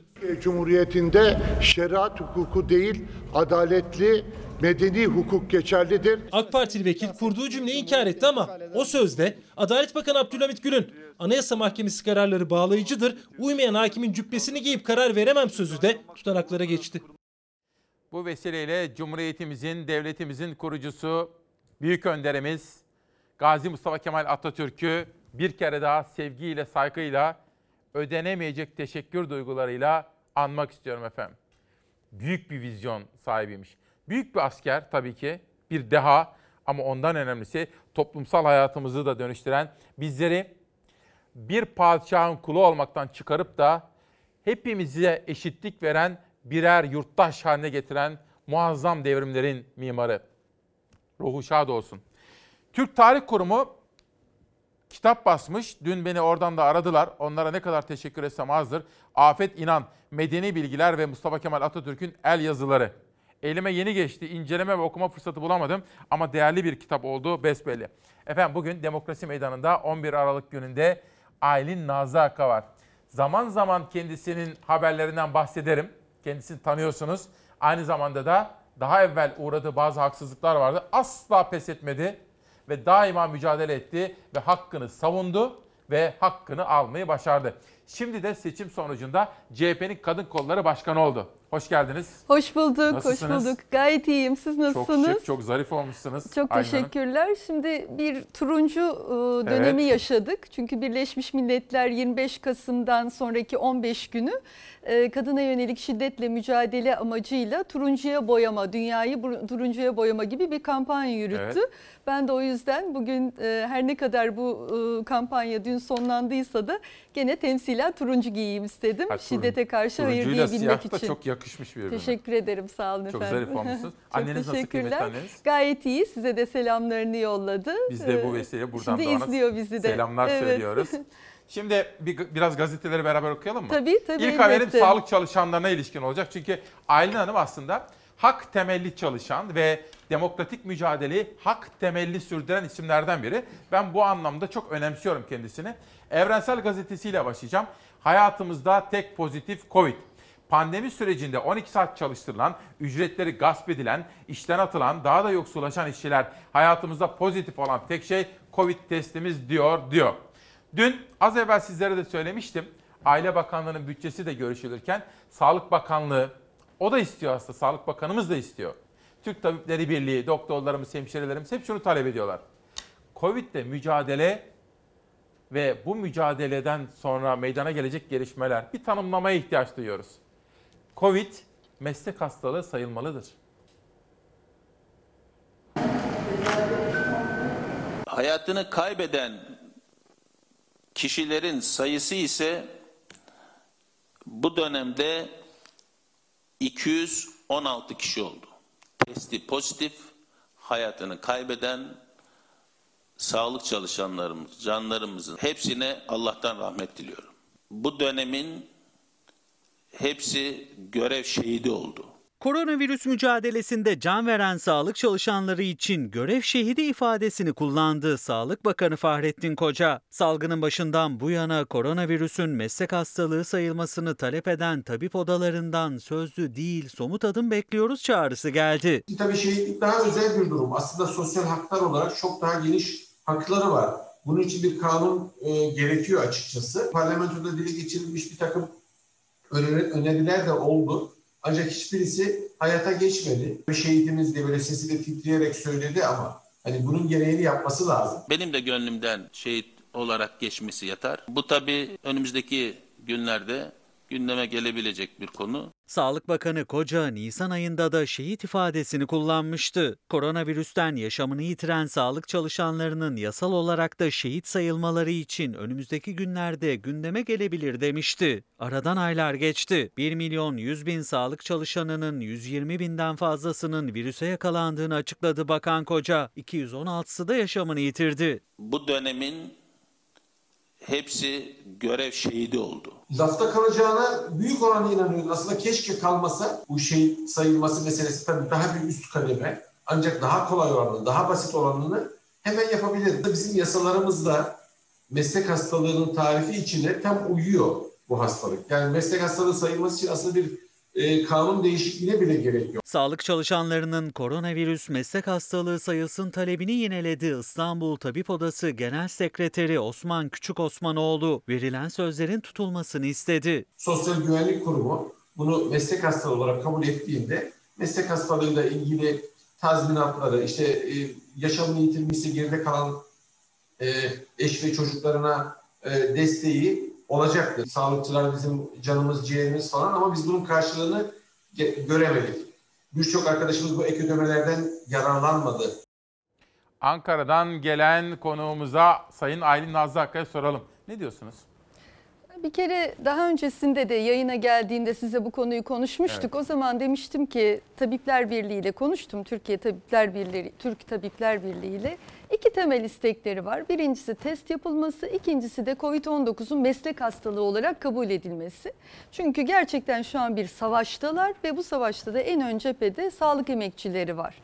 Ee, Şimdi bu biliyorsunuz komisyondan geçti ancak henüz yasalaşmadı, meclisten geçmedi ama bir an önce bunun genel kurula indirilip hızla yasalaşması gerekiyor.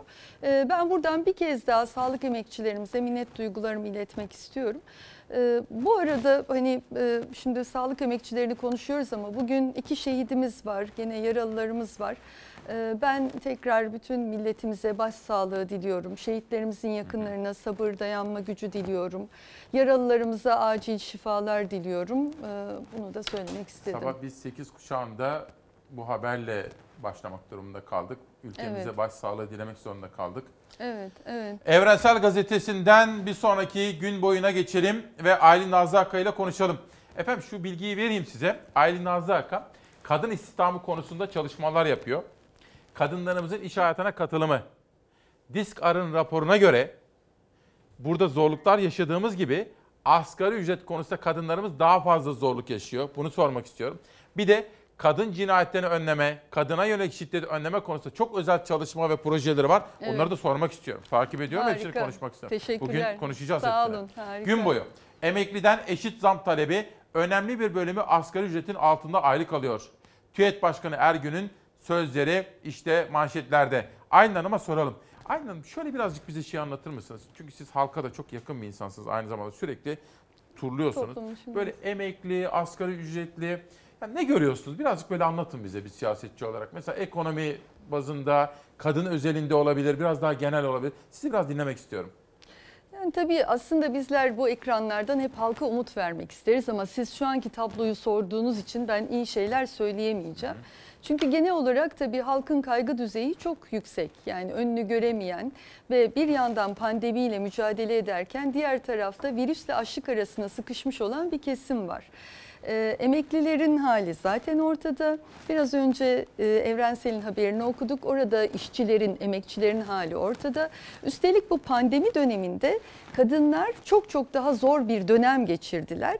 Çünkü çalışmakta olan kadınsa eğer evden çalışıyorsa bir yandan e, adeta öğretmen gibi çocuğuna öğretmenlik yapmaya çalışıyor. Ev içi işlere yetişmeye çalışıyor. işini gerçekleştirmeye çalışıyor. Bu dönemde işini kaybeden sayı, kadın sayısı erkeklere kıyasla çok daha fazla oldu. Ve istihdam açısından konuşacak olursak zaten Türkiye'de kadınlar çok dezavantajlı.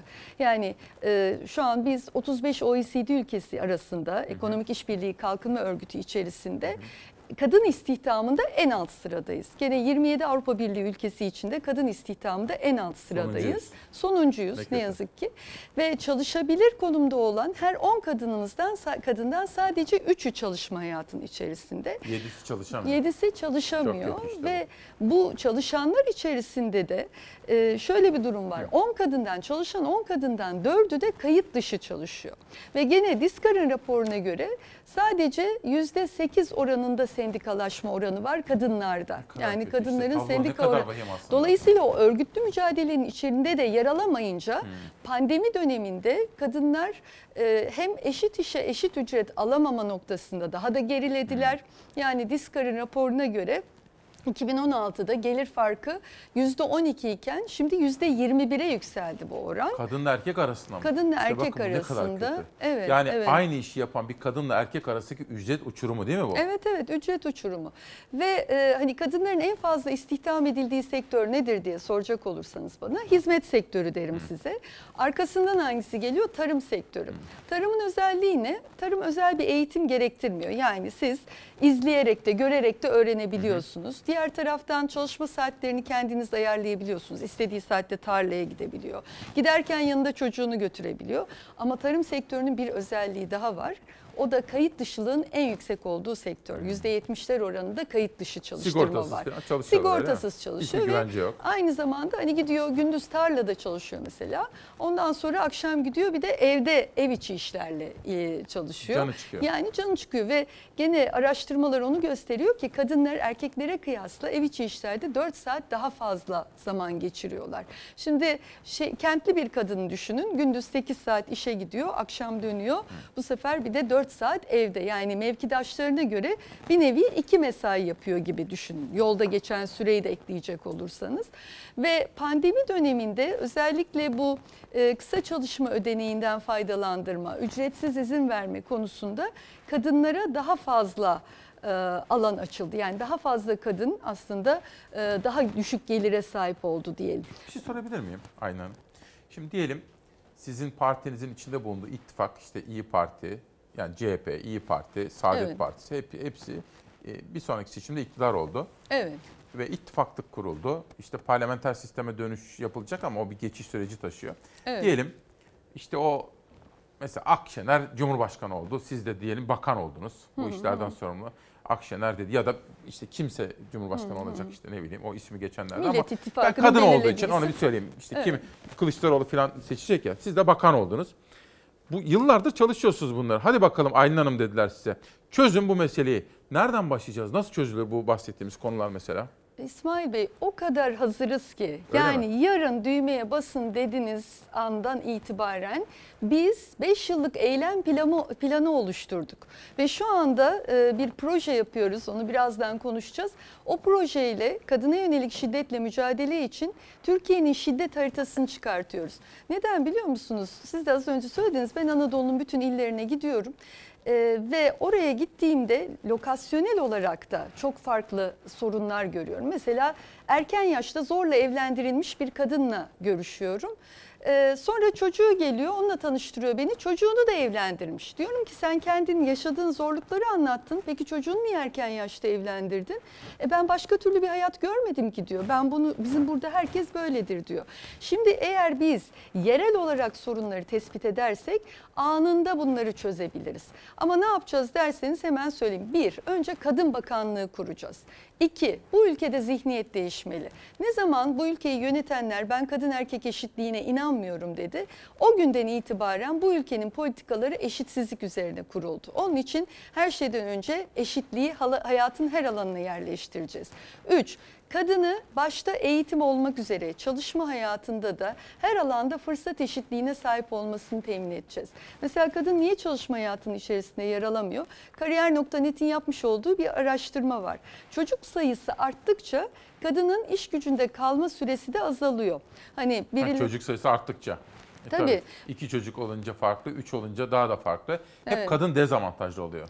Hani birileri diyor ya siz şimdi 2-3 deyince işte bir e, iflas, iki patinaj, üç eh bize 4-5 lazım.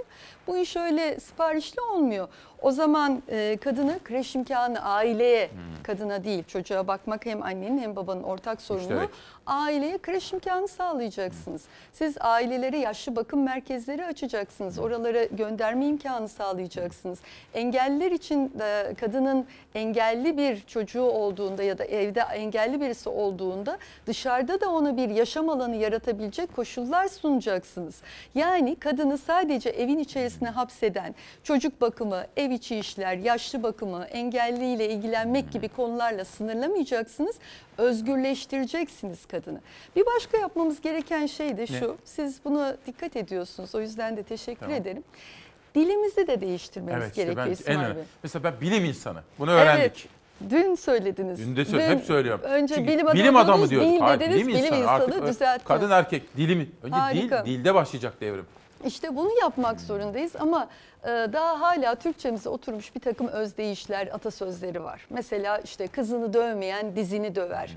E, Kadının sırtından sopayı, karnından sıpayı eksik etmeyeceksin. Eksik etek gibi. Hatta erkekleri de cinsiyet kodları içerisine sokan erkekler ağlamaz gibi laflar var mesela. Bu Ağlar. çok yanlış. Niye ağlamasın? ağlarım, Erkekler taş kalpli mi? Ben ağlarım yani. Herkes ağlar İsmail Bey. Bu insani bir evladım sen davranıştır. duygusalsın der böyle. Hayır bu insani bir davranıştır. İnsanlar duygulanınca ağlayabilirler. Dolayısıyla Kadın bizim erkek diye ayrım bu gözetmez. dilimizi de değiştirmemiz Güzel. gerekiyor. Ve kız çocuklarının eğitimi. Kız çocukların okullaştırma oranını yükseltmek zorundayız. Bakın biz bu 4 artı 4 artı 4'e geçilirken çok mücadele verdik. Ben o dönemde de meclisteydim. Gerçekten e, hem fiziksel hem zihinsel mücadele verdik. Hani ben isterim ki mecliste şiddet olmasın ama benim telefonum kırılmıştı mesela o görüşmeler esnasında. Neyse böyle bir e, tuhaf durumlar oldu. Ve eğer Cumhuriyet Halk Partisi'nin orada sıkı muhalefeti olmasaydı ikinci dörtlük periyotta uzaktan eğitime dönüşecekti. Bu ne demek olacaktı biliyor musunuz İsmail Bey? Çocuklarımız ilk 4 yıl okula gidecekler. Ondan sonraki 4 yıl ya erken yaşta zorla evlendirilecekler ya da çocuk işçi olacaklar. Dolayısıyla çocuklarımızın eğitim oranını, kız çocuklarımızın eğitime erişim e, olanağını yükseltmeliyiz. Fırsat eşitliği sağlamalıyız. Bunu bölgeler arası eşitsizliklerde dahil olmak üzere Peki. söylüyorum. Ee, Şimdi- yapacaklarımız daha çok. Birkaç şey daha söylemek isterim Buyurun. eğer fırsat verirseniz. Sözünüzü balla evet. kestim. Buyurun. Evet devam edin. Kadın Bakanlığı dedim, eğitim dedim, zihniyet değişimi dedim, e, dilimizi değiştirmek dedim. Rol modeller, rol modelleri daha fazla ön plana çıkarmamız gerekiyor. Şimdi hepimizin hayatında feyz aldığı bir takım e, Tabii, rol modeller tabii. var. Dolayısıyla bunları daha ön plana çıkarmamız lazım. Kadının temsil oranını hayatın her alanında eşit kılmamız lazım. Geçen sefer geldiğimdeki üzerinden 3 ay geçtiği için belki Evet. hatırlatmakta fayda olabilir. Cumhuriyet Halk Partisi'nin siyasi partiler yasasındaki değişiklikle ilgili çalışmasından bahsetmiştim. Yani kota uygulanması. Yani mecliste yarısı kadın, yarısı erkek olacak olan bir düzen kurulması. Bir şey diyebilir miyim? Bir dakika. Tabii tabii. Allah aşkınıza bakın ben geldiği zaman da soruyorum da o ittifak eğer gelirse yani seçilirseniz kim seçilirse halkımız kimi isterse ama böyle bakan sayısı kadın bakan böyle bir tane iki tane nazar boncuğu gibi olmasın. Evet. Bunun mücadelesi hep beraber vermemiz lazım. Yani kabinenin yarısı Fransa'da, Finlandiya'da, Endonezya bir sürü ülkede var. Bizde de öyle olması lazım. O zaman Türkiye değişir. Çok haklısınız. Ee, arkadaşlarım burada kadın örgütlenmesi olarak bir çalışma da yürüttük ve rakamları da çıkardık. Bugüne kadar toplam kaç bakan seçilmiş biliyor musunuz? 1779. Bunların kaçı kadınmış? 43'ü yani yaklaşık yüzde ikisi. Ee, fakat bu işler aslında hem dediğim gibi zihniyet değişimiyle oluyor hem kotalarla pozitif ayrımcılıkla oluyor hem de aynı zamanda e, tarihsel geçmişle de çok ilintili. Şimdi bizim burada çok büyük bir avantajımız var hep övünerek söyleriz seçme seçilme hakkını dünyanın birçok gelişmiş ülkesinden önce sahip olduk diye. Bakın biz ilk seçimde yani seçme seçilme hakkına sahip olduğumuz 1934 yılından sonra yapılan ilk seçimde 1935 yılında dünya ikincisiydik parlamentoda kadın Evet. millet, milletvekili temsil oranında. Şu anda dünya 117.siyiz. Birçok Afrika ülkesinden, Orta Doğu ülkesinden geride geliyoruz. Ya bir kadın bakan var ya iki böyle olur mu değil mi? 24'te yani şu bir. anda iki kadın bakan az. var Yani ama genel olarak e, En az yüzde 40 hatta 50 olması lazım.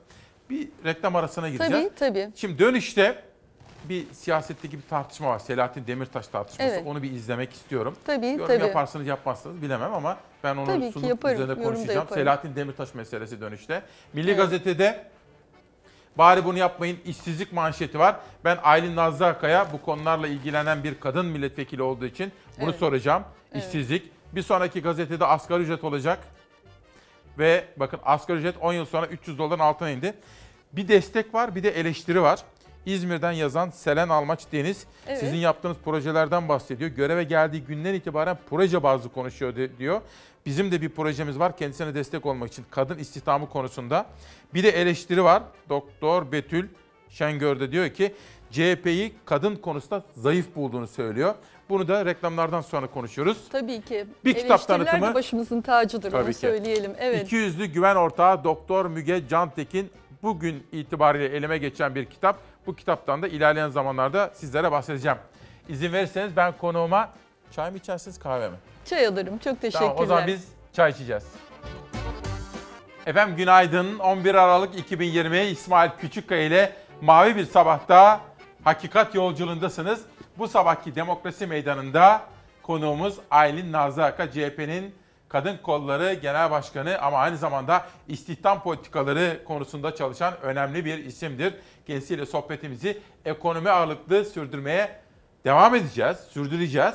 Ve bu arada sizlere söz verdiğim gibi tekel bayilerinin konusu, hafta sonu uygulanan alkol yasağı gibi temel konuları Bendevi Palandöken'e sordum. Onun söylediklerini erken kuşakta kısacık bir özet yaptım. Ama şöyle 3-5 dakikalıkta bir telefon bağlantısıyla kendisinden dinlemeye çalışacağız. Aylin Hanım çok sorular var, çok eleştiriler geliyor, çok övgüler geliyor. Her birini şöyle sakin sakin konuşmak istiyoruz. Tabii. Ama daha evvel söz vermiştim. Siyasetin gündeminde Selahattin Demirtaş konusu var. Savaş Yıldız şu andan itibaren yönetmen koltuğunda. Savaş hazır mıyız? Buyurun başlayalım. Hakim dediğiniz şu ne der bu ne der değil. Dosyadaki deliller ne der diye ona bakar ona göre karar verir. Ben inanıyorum ki bizim yargımız Selahattin Demirtaş gibi bir teröriste böyle bir imkan hazırlamaz. Tehdit ediyor. Onu kim serbest bırakırsa gö- gösteririm ben ona diye. Cumhurbaşkanı Erdoğan'ın Selahattin Demirtaş için kurduğu cümleler muhalefet kanadında bir kez daha yargıya talimat olarak yankılandı. Adalet Bakanı da yargıya talimat iddialarına Meclis Genel Kurulu'ndan ses verdi ama sözleri muhalefeti ikna etmedi. Eğer şu kişi ne der diyorsa kusura bakmayın o kişi hakim değildir, savcı değildir, yargı mensubu değildir. Talimat bile değil. Talimat ile emir arasında bir nuans vardır. Bu bir emirdir. İşte bu nedenle rehindir. Çocuk mu kandırıyorlar bunlar? Bu ülkede yargı bağımsız değil. Yargı bağımsız olmadığı içindir ki hiç kimsenin can ve mal güvenliği yoktur. Cumhurbaşkanı Azerbaycan seyahatine çıkarken yargı reformunun kapsamı, içeriği soruldu. Bir de HDP'nin eski eş genel başkanı Selahattin Demirtaş'ın reformla serbest kalabileceği iddiası. Cumhurbaşkanının yanıtı siyaseti ısıttı. Böyle bir teröristin asla önünün açılmasına yol vermeyiz. Kaldı ki Kobani'nin faili, Diyarbakır'ın faili, Yasin Börü'nün faili odur. Sayın Cumhurbaşkanı bugüne kadar ne dediyse tamamının tersini yapmıştır. Gerçek anlamda terörist diyorsa, terörist olduğuna inanıyorsa bu teröristi 6 ay sonra Sayın Cumhurbaşkanı tahliye edecektir. Esas olan insanların tutuksuz yargılanmalarıdır diye açık bir hüküm olmasına rağmen 3,5 yıl hapiste tutuluyorsa siz o ülkede demokrasi vardır, hukukun üstünlüğü vardır diye düşünebilir misiniz? Cumhurbaşkanının her sözünün yerine getirildiğini gayet iyi biliyoruz. Var mı bir ana yiğit hakim savcı? Çıkıp bunun karşısında Demirtaş'ı bıraksın. Gerçekten tek adam rejimi. Hangi yargıç bağımsız karar veriyor? Gözünü dikmiş yukarıya. Acaba yukarıdan talimat gelirse nasıl yapacağım? Bu anlayış kim söylüyorsa bu konuda savcılıklara suç duyurusunda bulunmanızı da sizlere tavsiye ediyorum. Öyle bir hakim olmaz, öyle bir savcı olmaz. Muhalefet Cumhurbaşkanı yargıya talimat veriyor derken Adalet Bakanı Abdülhamit Gül elinizde belge varsa suç duyurusunda bulunun diyerek yanıt verdi. Yargı reformu da yargıya talimat iddiaları da uzun süre tartışılacak gibi. Siyasi kulislerde Selahattin Demirtaş gibi bir kişi daha çok konuşuluyor. Tutukluluğu devam etti. Herhalde 1100 gün olmuştur. Bir, en son baktığımızda 1045'ti. Herhalde 1100 oldu. Anayasa Mahkemesi Osman Kavala dosyasını yeniden gündemine aldı. Gökçer Tayincioğlu'nun T24'teki özel manşeti. Aylin Nazlı Akay'a soralım. Hanım, demokrasi istiyoruz, özgürlükler istiyoruz ve şunu istiyoruz. Hukukun üstünlüğü esas olsun. Evet. Nasıl yorumluyoruz bu gelişmeleri? Şimdi Osman Kavala'dan başlayalım isterseniz. Biliyorsunuz kendisi yargılandı Gezi davasından ve beraat etti. Beraat kararı çıkınca cezaevindeki odasındaki buzdolabını dağıttı, televizyonunu verdi, kitaplarını hediye etti. Tam çıkmak üzere hazırlık yapıldı. Aniden bir başka dosya gündeme getirilerek cezaevinde kalması tekrar teminat altına alınmış oldu. Ee, diğer tarafta Demirtaş dosyası 2016'dan bu yana cezaevinde. Ee, AHİM'in bir kararı var ve e, az önce genel başkanımız da ifade etti. Yani tutukluluk değil tutuksuz yargılanma esastır.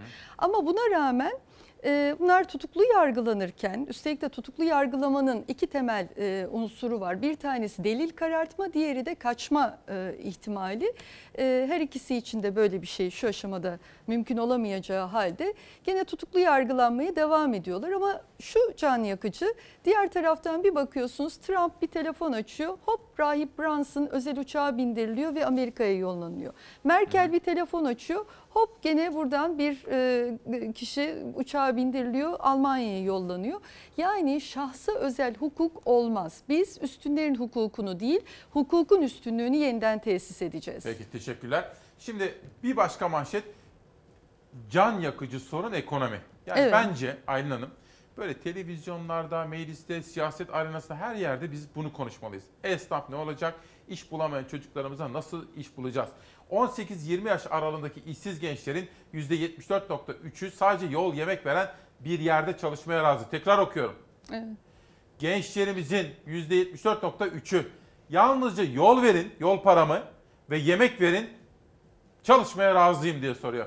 Haberimiz hazır mı? İşsizlik haberi. İşsizlik haberini izleyelim. Aylin Nazlı Hakan'dan yorum alacağız. Ne iş olursa başvurdum.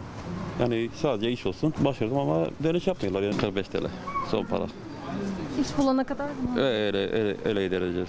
Cebinde son parası ve artık yitirmeye başladığı umuduyla işkurum kapısını çalıyor aylardır. Sadece Hayrettin Tekin değil 4 milyon 16 bin kişi işsiz. TÜİK'e göre ise işsizlik salgın döneminde yine düştü. Ağustos ayında %13,2 idi, Eylül'de %12,7'ye geriledi. İşsizlik düşebilir mi ya? İmkan ihtimal yok yani. O sadece e, dönemsel olarak karşılaştırmalı bir düşüş veriyorlar ama genel olarak işsizlik çok yüksek. TÜİK'in ilan ettiğinden de en az %50 daha yüksek. İşsizlik sayısı daha da fazla oldu. Yani şu anda belki burada çevirmişsinizdir yani birkaç kişi. Yani şuraya gelip giden haddi hesabı yok. Ben burada kaç saat beklediğim günü biliyorum ayaküstü. İşsizlik oranı düşüyor ama istihdam da düşüyor. Böyle dönemlerde oranlara değil sayılara bakılır. Böyle dönemlerde oranlar değil sayılar önemlidir. Sayılara baktığımızda geçtiğimiz sene yaklaşık 28,5 milyon insan çalışıyorken Türkiye'de bugün 27 milyon 700 bin insan çalışıyor gözüküyor. Eylül ayında istihdam oranı 2 puan azaldı. Aynı ay işsizliğin de düşmesi ekonomi uzmanlarına göre sadece kağıt üstünde kaldı. Bir de bu işlerin içerisinde neredeyse 6 milyona yaklaşmış ücretsiz izin ve kısa çalışma ödeneğinde olan vatandaşımız var. Yani ne olmuş aslında 6 milyon riskli vatandaş var, işi riskli olan. 757 bin işini kaybetmiş var. E zaten 4 milyonda işsizimiz var. Oldu size 10 milyon. Gençlerde de işsizlik %26,1'den %24,3'e geriledi. Genç nüfusta da işsizlik oranı bir önceki yılın aynı dönemine göre azaldı ancak istihdamda geriledi. İşkur önlerindeki manzara ise aynı. Yine kağıt üzerindeki rakamlarla örtüşmedi. Ne kadar süredir iş arayışınız devam İki yıldır. Üstelik gençlerin iş bulma süreleri de salgın nedeniyle uzuyor. Üniversite hatta yüksek lisans mezunu olmak da fark etmiyor. En fazla sorun yaşayan kitle de gençler. Çünkü işletmelerin yetiştirilmek üzere eleman almayı arzu etmedikleri bir dönemdeyiz. Büro memurluğuna başvurdum. Hani sekreter, büro memurluğu. Yüksek lisans mezunuyum. Dershanelerde, kurslarda öğretmenlik yaptım. Rehberlik öğretmenliği, felsefe grubu öğretmenliği yaptım. Gelen mesajlar da bu sorunun yani işsizliğin ne kadar can yakıcı olduğunu bizlere gösteriyor efendim. Aylin Nazlı bunu sormak istiyorum. Ne yapacağız ve nasıl çözeceğiz bu meseleyi? Öncelikle hakikaten tablo çok hazin. Yani şu anda işsiz sayısı 12 milyonu aştı ve özellikle genç işsizliği ve kadın işsizliği çok e, hepimizin yüreğini yakıyor. Geçenlerde Sivas'ta bir dernek 500 TL dağıtıyor ve sıraya girenlere bakıyorsunuz hep kadınlar, gençler. Hani keşke bizim aile destekleri sigortası 1974'te parlamentoda kabul edilmiş olan ve aslında devletin veren elini gösteren e, sigorta devreye girmiş olsaydı da insanlar buna mecbur kalmasaydı. Ama tabii en önemlisi istihdam yaratabilmek ve gençlerimizin en verimli olduğu dönemde çalışma hayatının içerisinde tutabilmek. Çünkü işsizlik demek üretememek demek, işsizlik demek tüketememek demek, işsizlik demek katma değer yaratamamak demek ve işsizlik demek aynı zamanda sosyal anlamda da e, tatmin olamamak demek. Bir insanın bir iş sahibi olduğunda sosyal çevresi oluyor, ona göre e, bir kendine Tabii. göre e, bir, özgüveni düzeni oluyor, insanın. özgüveni Hayata oluyor. daha sıcak ve güvenli bakar. Evet ama her ailede en az bir işsiz olunca ve özellikle o işsiz olan genç olunca tabii aile de mutsuz bir aileye dönüşüyor. Mutsuz bir ailede mutsuz toplumların oluşmasına neden oluyor ve gençlerin işsizliği demek aslında bir ülkenin geleceğinin de karanlığı demek. Bir ülkenin geleceğinin de umutsuzluğu demek. Onun için işe aslında kadın ve genç işsizliğinden başlamak Çok doğru. lazım ve gerçek anlamda katma değer yaratan e, bir düzene geçmek Peki, gerekiyor. Şimdi ben birkaç gündür değerli izleyenlerime söz veriyorum. Biz esnafın sesini duyurmaya çalışıyoruz ya. Esnaf zorda. Mesela Çok. Merter esnafından mesajlar geliyor. Yandık bittik diye. Tekel bayileri. Bir de hafta sonlarında uygulanan bir alkol yasağı satışı var. Evet. Bununla ilgili de çalışıyorum. Aslında işin içinden çıkamadım. Fakat dün akşam ve sabah, sabah beş buçuk muydu bilmiyorum belki de en geç 6'dır. Bendevi Palandöken'le konuştum. Bendevi Bey'i bir hatta alın arkadaşlar. Bu arada bir mesaj daha okuyalım. Bir Bakü'ye gitmek isterim. Türkiye, Tunus'a korona- koronavirüs salgını nedeni 5 milyon dolar hibe nitelikli finansal destek verecek. Anlaşma resmi gazetede yayımlandı. Bu da sosyal medyada çok konuşuldu. Hükümete çok eleştiriler geldi efendim. Onlardan biri Levent Gültekin. Türkiye Tunus'a 5 milyon dolar yardım yapmış. Milyonlarca yoksul varken, on binlerce esnaf kan ağlarken, milyonlarca işsiz varken halka IBAN numarası verip topladığı parayla başka ülkeye yardım etmek en hafif tabirle nedir diye bir soru işareti geliyor efendim. Şimdi bir ekonomi haberi var. Ekonomi haberini izleyelim. Dönüşte Bendevi Palandöken'i hatta alacağız ve beraber sohbet edeceğiz. Tabii Hazır ki. mıyız? İzleyelim. Ne kadar zam yapmalı diye düşünüyorsanız sorun yanınızdaki Sayın Enerji Bakanı'na elektriğe ve doğalgaza ne kadar zam yapmış öğrenin o kadar da siz asgari ücrete zam yapın. En az %35 zamlanmalıdır. Tek sözümüz var.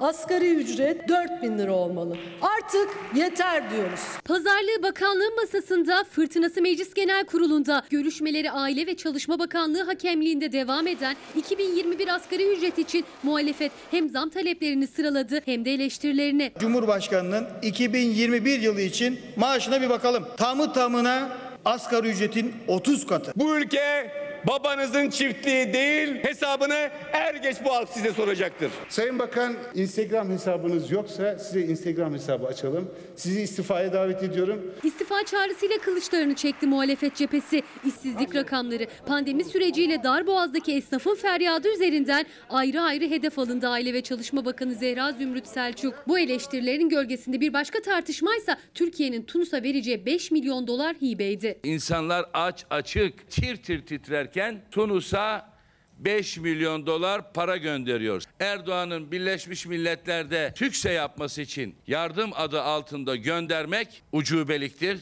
Türkiye'de vatandaşı yaşatma değil süründürme moduna geçti. Şehir hastaneleri, şirket hastaneleri. Ya bu kadar büyük bir yükten Türkiye'yi kurtarmak kimin işine gelir? Medyaskop TV'de Ruşen Çakır'ın konuğu olan CHP lideri Kemal Kılıçdaroğlu da bir kez daha kamu özel işbirliği çerçevesinde yapılan yap işlet devlet projelerini kamulaştıracağız sözü verdi. Kamulaştırma modelini anlattı. Önce bunu kaça yaptın kardeşim? 1 liralık iş 5 liraya yazılmış mı yazılmamış mı? Kaç lira kardeşim bu kalem karını da vereceğim. Bundan sonra artık bunu devlet çalıştıracak. Türkiye'deki esnafların lideri, meslek örgütü, meslek birliğinin lideri, TESK Başkanı Bendevi Palandöken. Sayın Başkan günaydın. Günaydın, iyi yayınlar. Sabah 5'te mi konuştuk? Siz de 6'da mı? Kaçta? Evet, 6 civarı, 5.30-6 civarı konuştuk. Peki. Evet. Bir saniyenizi alacağım. Bir saniye. Aylin Hanım, kısaca bir esnafla ilgili ne söylemek istersiniz? Şunu söylemek isterim. Burada Cumhuriyet Halk Partisi baştan beri bu süreçte, pandemi sürecinde tabii ki daha önceki dönemlerde de hep esnafın yanında durdu. Zaten bir esnaf bakanlığımız kurulsun diye de biliyorsunuz e, bir çıkışımız var. E, Gerçekten esnaf kan ağlıyor. Sanıyorum Denizli'deydi. Vali dolaşırken bir esnaf maske takmamış. Niye maske takmıyorsun diyor. Esnafın tabiri şu, affedersiniz onun tabiriyle konuşuyorum. Gebermek istiyorum diyor. Ben bugünü 15 TL ile kapattım diyor. Şimdi esnaf bu haldeyken ne yapılması gerekli? Birincisi sicil affı çıkarmak gerekiyor esnafa dair Tamam. bu dönemde. İkincisi esnafın su, elektrik, kira, stopaj gibi bir takım e, ödeneklerin, giderlerin evet bunların hazineden ödenmesi gerekiyor. Üçüncüsü bu esnafın çalıştırdığı bir personel var. Bu personel ücretsiz izine ayrılmış durumda ve sadece 39 liralık bir ücret alıyorlar günde biliyorsunuz. Ve aynı zamanda o dönemde çalışmadıkları için Evet. sigorta günü olarak da işlenmiyor bu. Halbuki kısa çalışma ödeneğine geçsin. E, personeli de korumak istiyoruz. Ayrıca esnafın e, SSK, Bağkur gibi prim borçlarını da devlet ödesin bu dönemde diyoruz. Pandemi süresince. Pandemi sürecinde e, vergi gibi borçlarını gene hazine karşılasın diyoruz. Kredileri ertelensin. Esnaf sıkıştığı için kredi Tabii. aldı. Ama önce dükkanını açacağım diyerek o kredileri aldı. Belki tekrar yatırım yaptı. Şimdi tekrar kafeteryalar e, kapatıldı, lokantalar kapatıldı. Ödemek için bir para gelmedi ki. Evet yani dolayısıyla o krediyi ödeyebileceği anladım. bir kazanç da oluşmadığı için bu kredilerin ertelenmesi gerektiğini e, Bütün söylüyoruz. bunları Bendevi Bey soralım Tabii mı? tabii elbette. Sayın Palandöken tekrar günaydın. Tekrar sağ olasın. Size ve değerli konuğunuza teşekkür ediyorum. Sağ olun. Sayın Başkan esnaf zorda ne yapacağız ya böyle? Sizin de söylediğiniz gibi gerçekten zorda. Bu Mart ayından bugüne kadar geçen süre yani 9 aylık bir süre kaybedilen bir süre. Esnafın borcu, iş yeri kirası, verilmiş olunan kredinin geri dönüş takvimi. Biz esnaf olarak net olarak şunu istiyoruz. Bize bir hibe desteği verilsin. Hibe. Esnafın bu sıkıntısı hiçbir sebep sayılsın. Yani doğal afetler gibi. Bir doğal afet bu da pandemi süreci esnaf için bir doğal afet. Esnaf iş yapamıyor. İş yapamamasından da öteye yanında istihdam ettiği on binlerce insan. Esnaf deyince 2 milyon kişi aileleriyle birlikte 10 milyon kişi yanında çalıştırdıklarıyla birlikte düşündüğünüz zaman esnafın ekonomiye ne kadar önemli katkı koyduğunu en azından sosyal güvenlik priminin yatırılması yılda bir esnaf dükkanı için en az 12 bin lira. En düşük basamak yani bin liradan aşağı yok sigortalı. Dolayısıyla 20-30 bin lira sermayeler devlete yük olmadan kendi işletmesinde aile işletmesi bunlar biliyorsunuz. Evet. Annesi, hanımı, çocukları, oğlu, kızı burada istihdam ediliyor. Sizin söylediğiniz o, siz- o işsizlik rakamına bunlar dahil değil.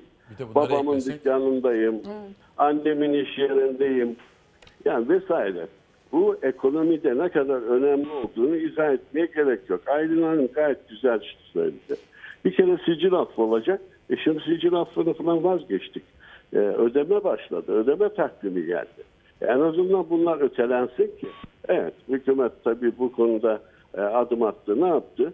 E, sosyal güvenlik primini, işte yerel yönetimlere, belediyelere olan tabela vergisi, emlak vergisi bir şeyler ötelendi.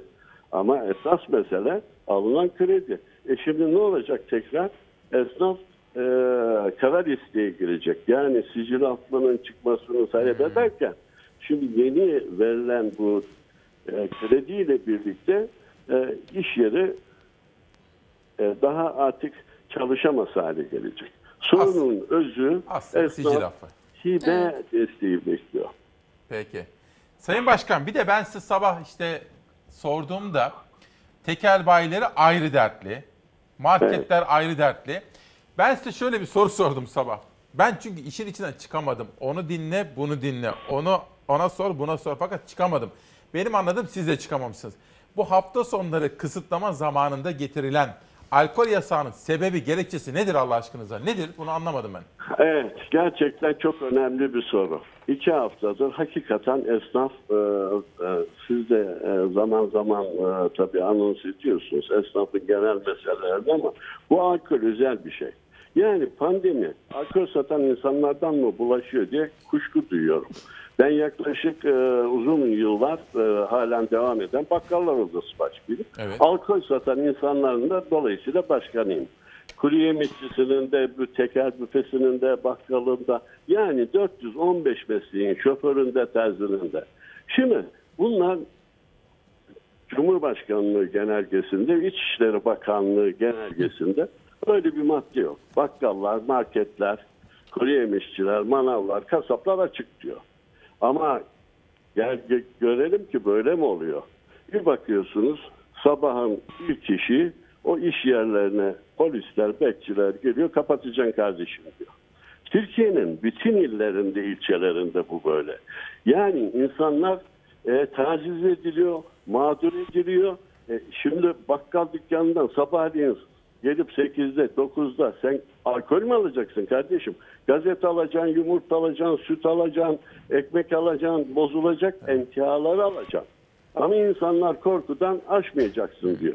Biz ne yapıyoruz? Biz diyoruz ki kardeşim işte genelge. Biz bunu size gönderiyoruz. Ayrıyeten bir de mesaj atıyoruz. Bakkallar, marketler, işte söylediğim gibi kuru yemişçiler, tekel bayileri, büfeler açık diyoruz. E biz genelgeye bakıp söylüyoruz. Ondan sonra telefonlar başlıyor. Başkanım buraya polis geldi, kapatacaksın diyor. Ya kardeşim polis karışamaz. Sen e, araba mı kullanıyorsun? İş yerin senin ruhsatlı. Tekil ürünleri de satıyorsun. O saatte de o satılmaz.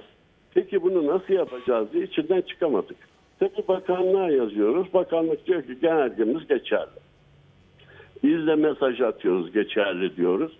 Ama maalesef Türkiye'de bu işi yapan e, bütün esnaf hem tedirgin hem tedirginlikle kalmıyor. Bunların iş yerleri, kiraları e, İsmail Bey öyle bilindiği rakamlar değil. 5 bin liranın üstünde.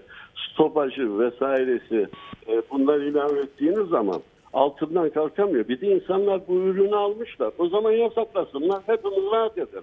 Yok kardeşim alkol satılmayacak densin. Veyahut bu alkol işinde ya evlerde herkes yapıyor. Onlarca insan ölüyor. Yani eskiden ayıplı sayılan e, alkol alırken gizli alınan şey şimdi evde aile e, ekonomik şey, ay- kendileri yapıyor.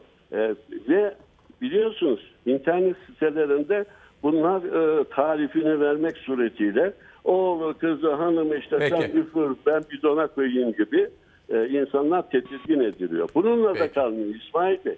Zeray, ne diyor anlamadım ki, ben. evet, biz diyor ne yapacağız? Kime inanacağız? Genelgeye mi? Bize mi? Peki. Teşekkür ediyorum. Böyle bir önemli e, gündem yarattınız. Esnafın yanındayız İnsanlar- her zaman. Evet.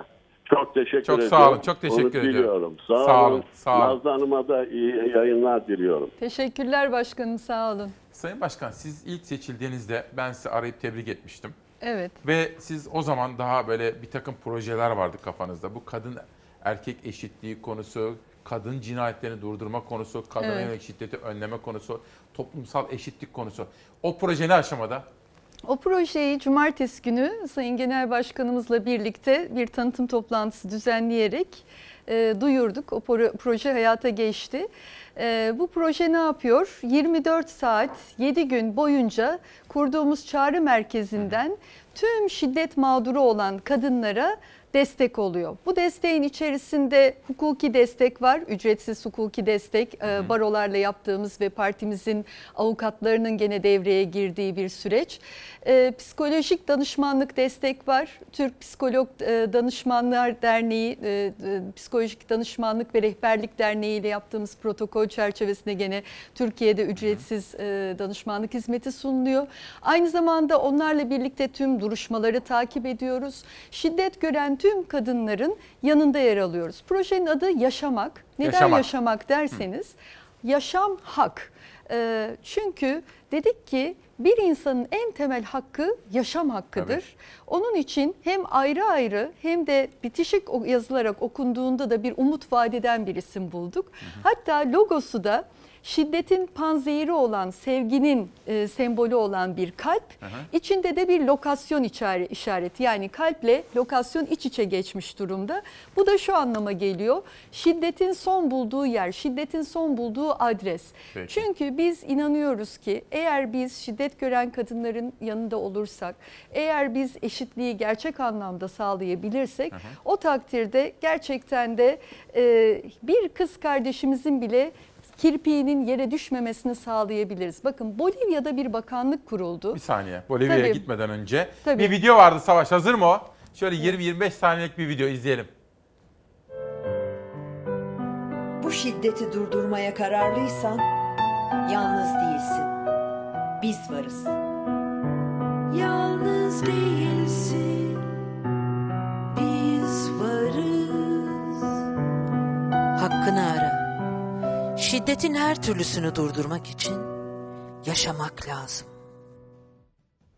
Evet şimdi Aylin Hanım'dan son sözlerini alacağım ama bir Bolivya diyordunuz. Sözünüzü balla kestim. Bolivya'da e, erkek egemenliğini ortadan kaldırma bakanlığı kuruldu geçtiğimiz günlerde. Hani dediniz ya ne yapacaksınız? Gerçekten yapacaklarımız çok net. Zihnimiz çok berrak. Hepsi çok planlı. Mesela Fransa'da eğer eşitliğe uymazsa partiler, pariteye uymazsa o takdirde anayasaya girmiş olan bir hüküm gereği hazineden aldıkları mali destekten dörtte üç oranında kesinti uygulanıyor. Yani şiddetle mücadelenin ekseninde de eşitsizlik yattığı için bunu vurgulamak Peki. istedim. Ama buradan tüm e, Evet. şiddet mağduru olan parti ayırt etmeksizin tüm kadınları, tüm çocuk e, istismarına uğramış olan aileleri e, 444 82 85 hattından bize ulaşmaya davet ediyoruz. Az önce izlediğimiz videoda yakın plan çekimde o kız kardeşimiz şiddet görüyor gibi bir görüntüydü ama kadraj uzaklaştıkça aslında bir mi? güç. Evet o Şöyle, bir şöyle. güçtü. Ee, şöyle yani güçlüyüz. Hep birlikte olduğu zaman başarabiliriz. Önemli olan örgütlü mücadele. Betül Hanım'ın da bir eleştirisi olmuştu. O eleştiriyi Onu daha sonra istinaden de yayınlayalım. Süremiz bitti şimdi. bitti. Peki. Son sözünüzü alayım ben size. şunu söyleyeyim. Yani Çünkü Betül Hanım politik demişti ya bir konu, bu daha örgütlenmede sonra ne konuşalım yapacaksınız diye. Biz o günden bugüne 100 il ve ilçede kadın örgütlenmesini gerçekleştirdik. Bunların 62 tanesi Cumhuriyet tarihinde ilk kez kuruldu. Peki. Oralarda kadın örgütlenmesi yoktu.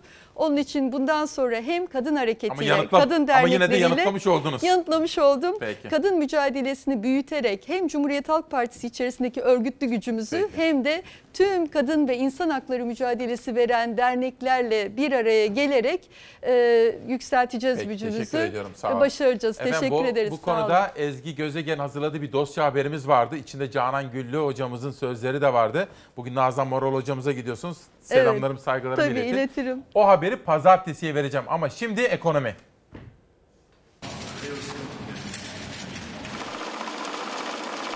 Avrupa Birliği'nin Türkiye'ye yaptırımları görüştüğü zirve öncesi döviz kurlarında hareketlilik yaşandı. Dolar 7 lira 90 kuruşu, Euro 9 lira 60 kuruşu geçti.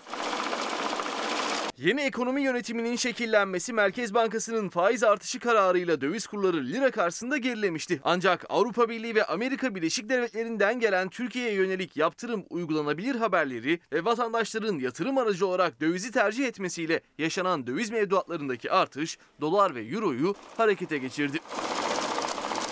Hafta başında 7 lira 8 kuruştu bir dolar. Haftanın son işlem gününe yaklaşılırken yükselişle başladı güne. 7 lira 90 kuruşun üzerini gördü. Euro'da da dolara benzer bir hareketlilik yaşandı. Pazartesi günü haftaya 9 lira 46 kuruşla başlamıştı Euro. Cuma sabahına 9 lira 60 kuruş seviyesiyle. Avrupa Birliği'nden gelen Türkiye'ye yaptırım uygulanmayacak kararı sonrası dolar ve euroda gevşeme yaşandı. Kapalı çarşıda gram altın 466 liradan, çeyrek altınsa 764 liradan alıcı buluyor. Şimdi tabii o kadar çok mesaj geliyor ki efendim siz de lütfen kendinizi benim yerime koyun. Vermek istediğiniz haberler, mesajlar, sormak istediğiniz sorular fakat sizlerin her birinizin sorusu çok kıymetli ama hepsine keşke vaktim kalsa. Ama inanın hiçbir şeyi boşa bırakmam. Yayından sonra yine konuşacağım zaten kendisiyle kahve içeceğiz. Orada da anlatacağım zaten efendim. Debreli Hasan ve İntikam Muhacirleri Tayfun Kaya'nın yeni çıkan bir kitabı. Bugün de bana Ezgi Gözeger, Zafer Söken ve Beyza Gözeyik yardımcı oldu. Savaş Yıldız yönetmen koltuğunda. Zeray Kınacı editörüm, Nihal Kemaloğlu danışmanımdı. Sesçimiz de Ozan kardeşimdi. Kameralarda İsmail kardeşim ve Mümin kardeşim var. Rejide, kurguda kim varsa içtenlikle teşekkür ediyorum emekleri için. Murat Koçyiğit Kariyer Oyunları isimli kitabıyla bizimle. Ve bu hafta tanıtacağım son kitap Doktor Mehmet Ozan Uzkut'un Ozanca kitabı bizimle birlikte. Ne biçim bir gün, ne biçim bir hafta. Müthiş. Savaş hazır mıyız? Kalplere hitap edelim.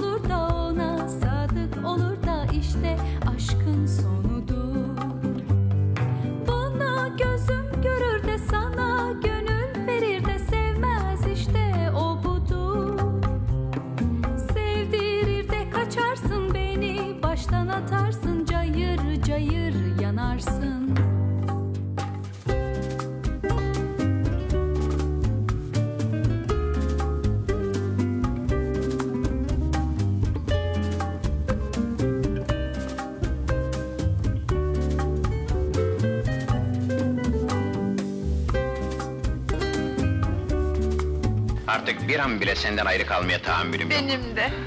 Hazırlan Şehbal, seni İstanbul'a götüreceğim. Hemen mi? Hemen, derhal evleneceğiz. Mübin, bu benim en güzel hayallerimin gerçekleşmesi olacak. Sevgi tatlıdır